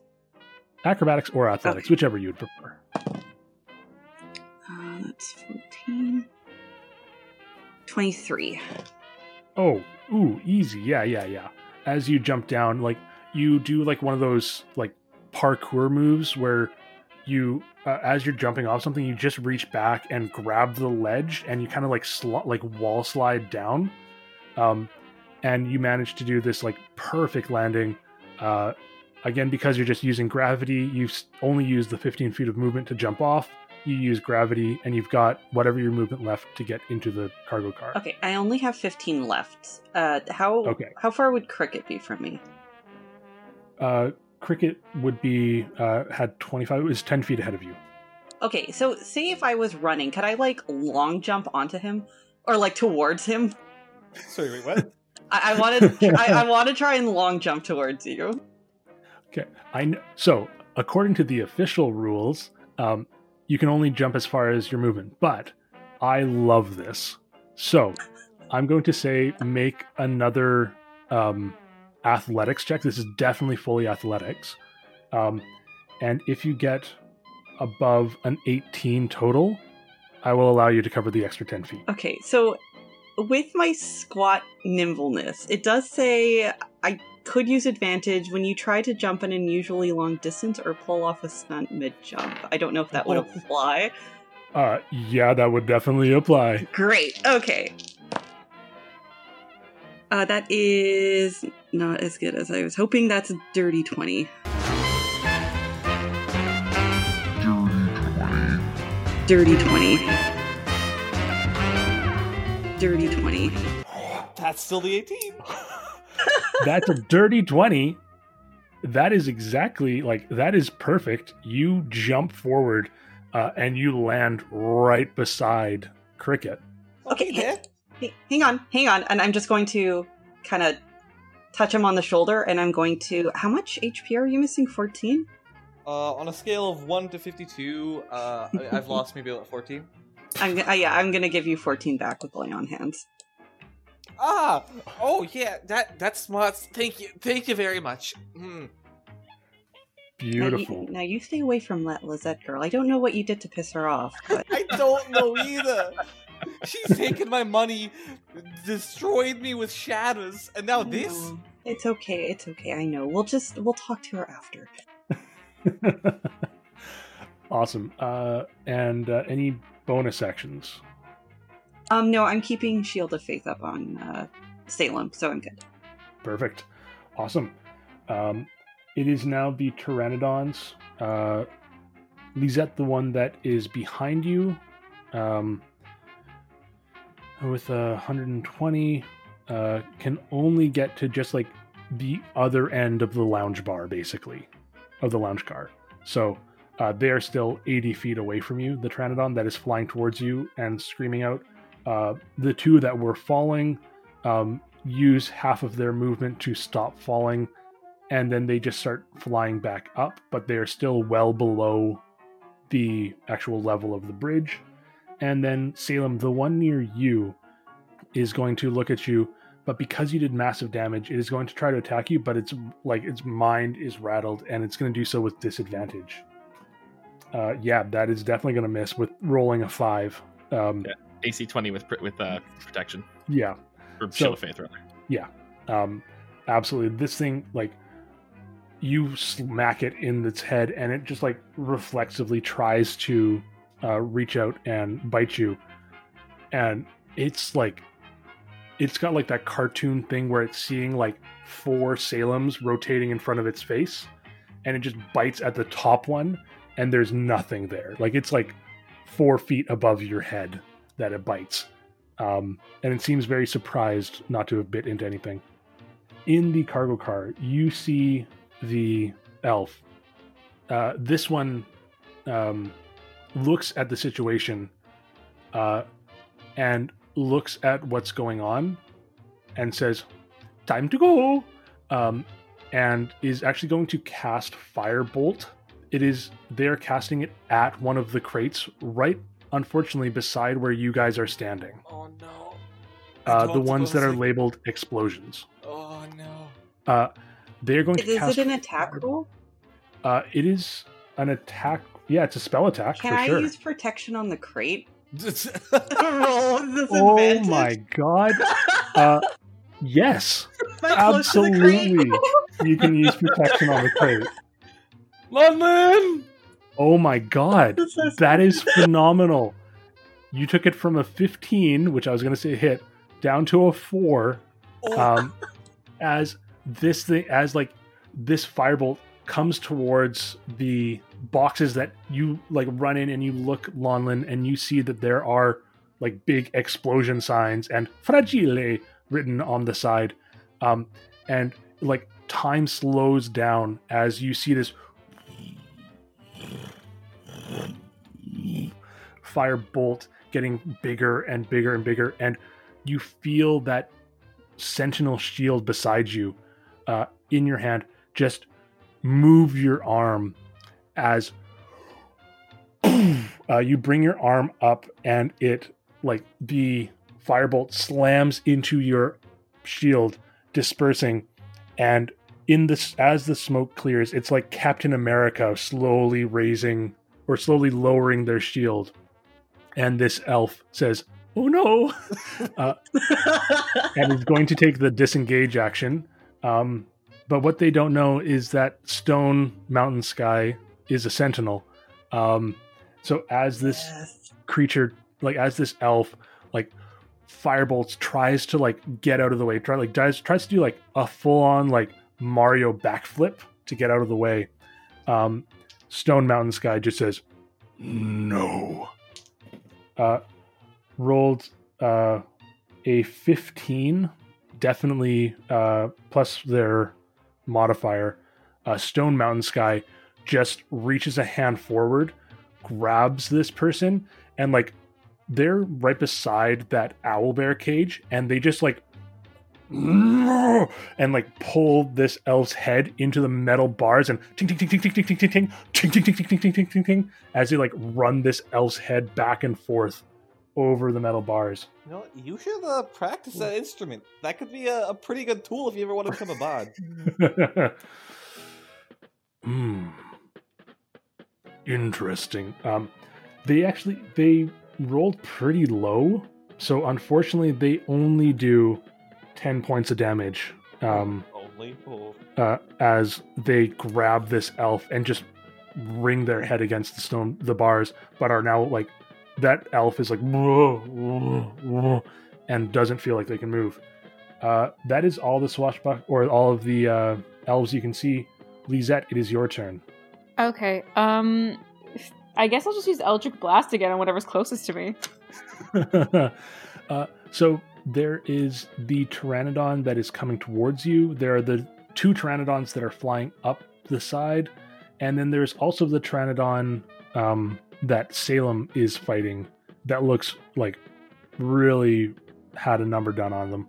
Um, you are within range of for Eldritch Blast of all of them. Okay, I'm going to... Use, wait, how close is the one that's coming towards me? Uh, it is basically... It's uh, seventy-five feet away from you. Okay. Um, yeah, I'll choose two Eldritch Blast bolts on that to keep my distance. Please, not another okay. one. Okay, not a one. Um, that is a seventeen. That'll hit. And a... Uh, math. It oh, God, probably hit. It's twenty-four. Oh, yeah, that hits. Uh, definitely hits. This Pteranodon, like, lets out this... screech towards you um, as two Eldritch Blast uh, unleashed from you, and this inky blackness envelops this Pteranodon for how much damage? Doing more math. At least my damage rolls have been good. That's a thirty-five. Oh, my God. Um, so when you hit a human, or a humanoid at least, you've watched as your Eldritch Blasts like wither their corpse and tattoo them with this ink.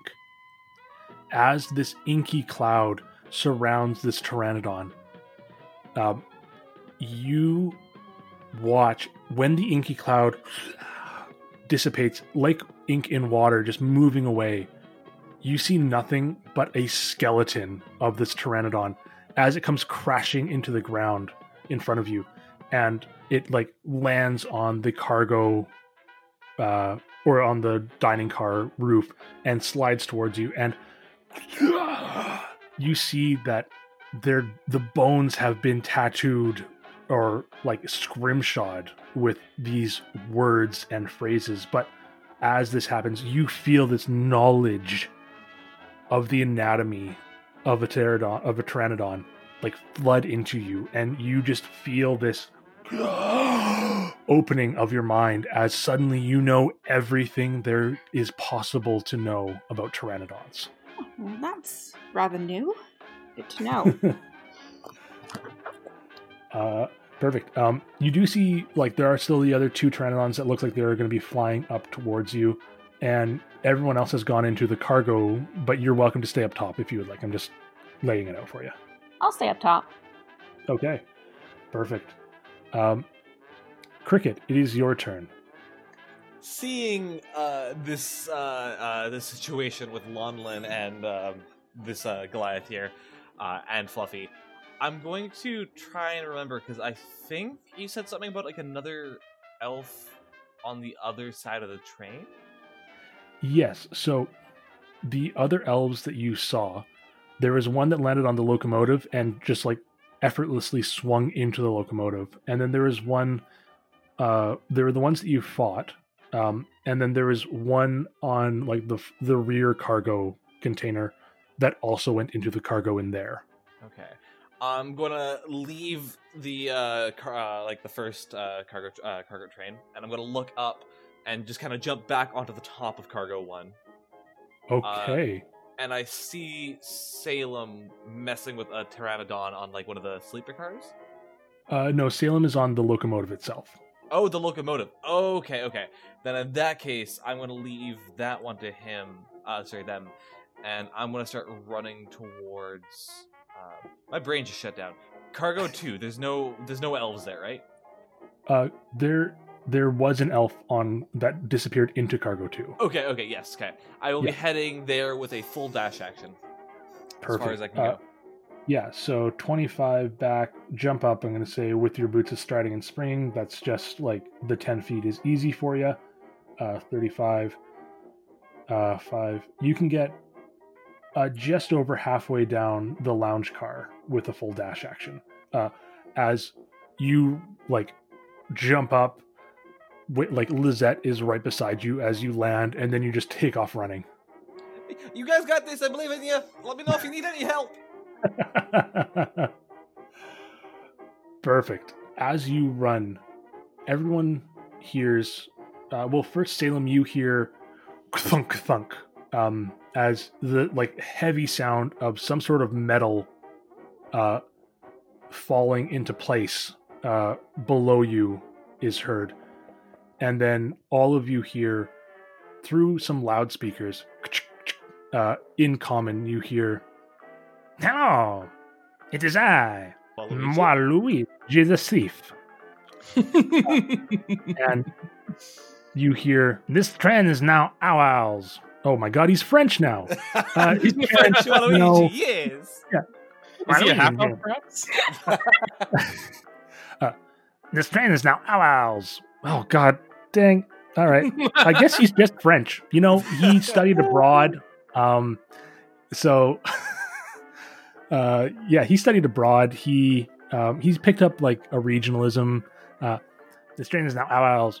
We are here. We are looking for something in particular. We know it is on this train. And if you do not tell us where it is, we shall blow everyone, including ourselves, to kingdom come. And with that, we're going to end our session today. I don't know what they want.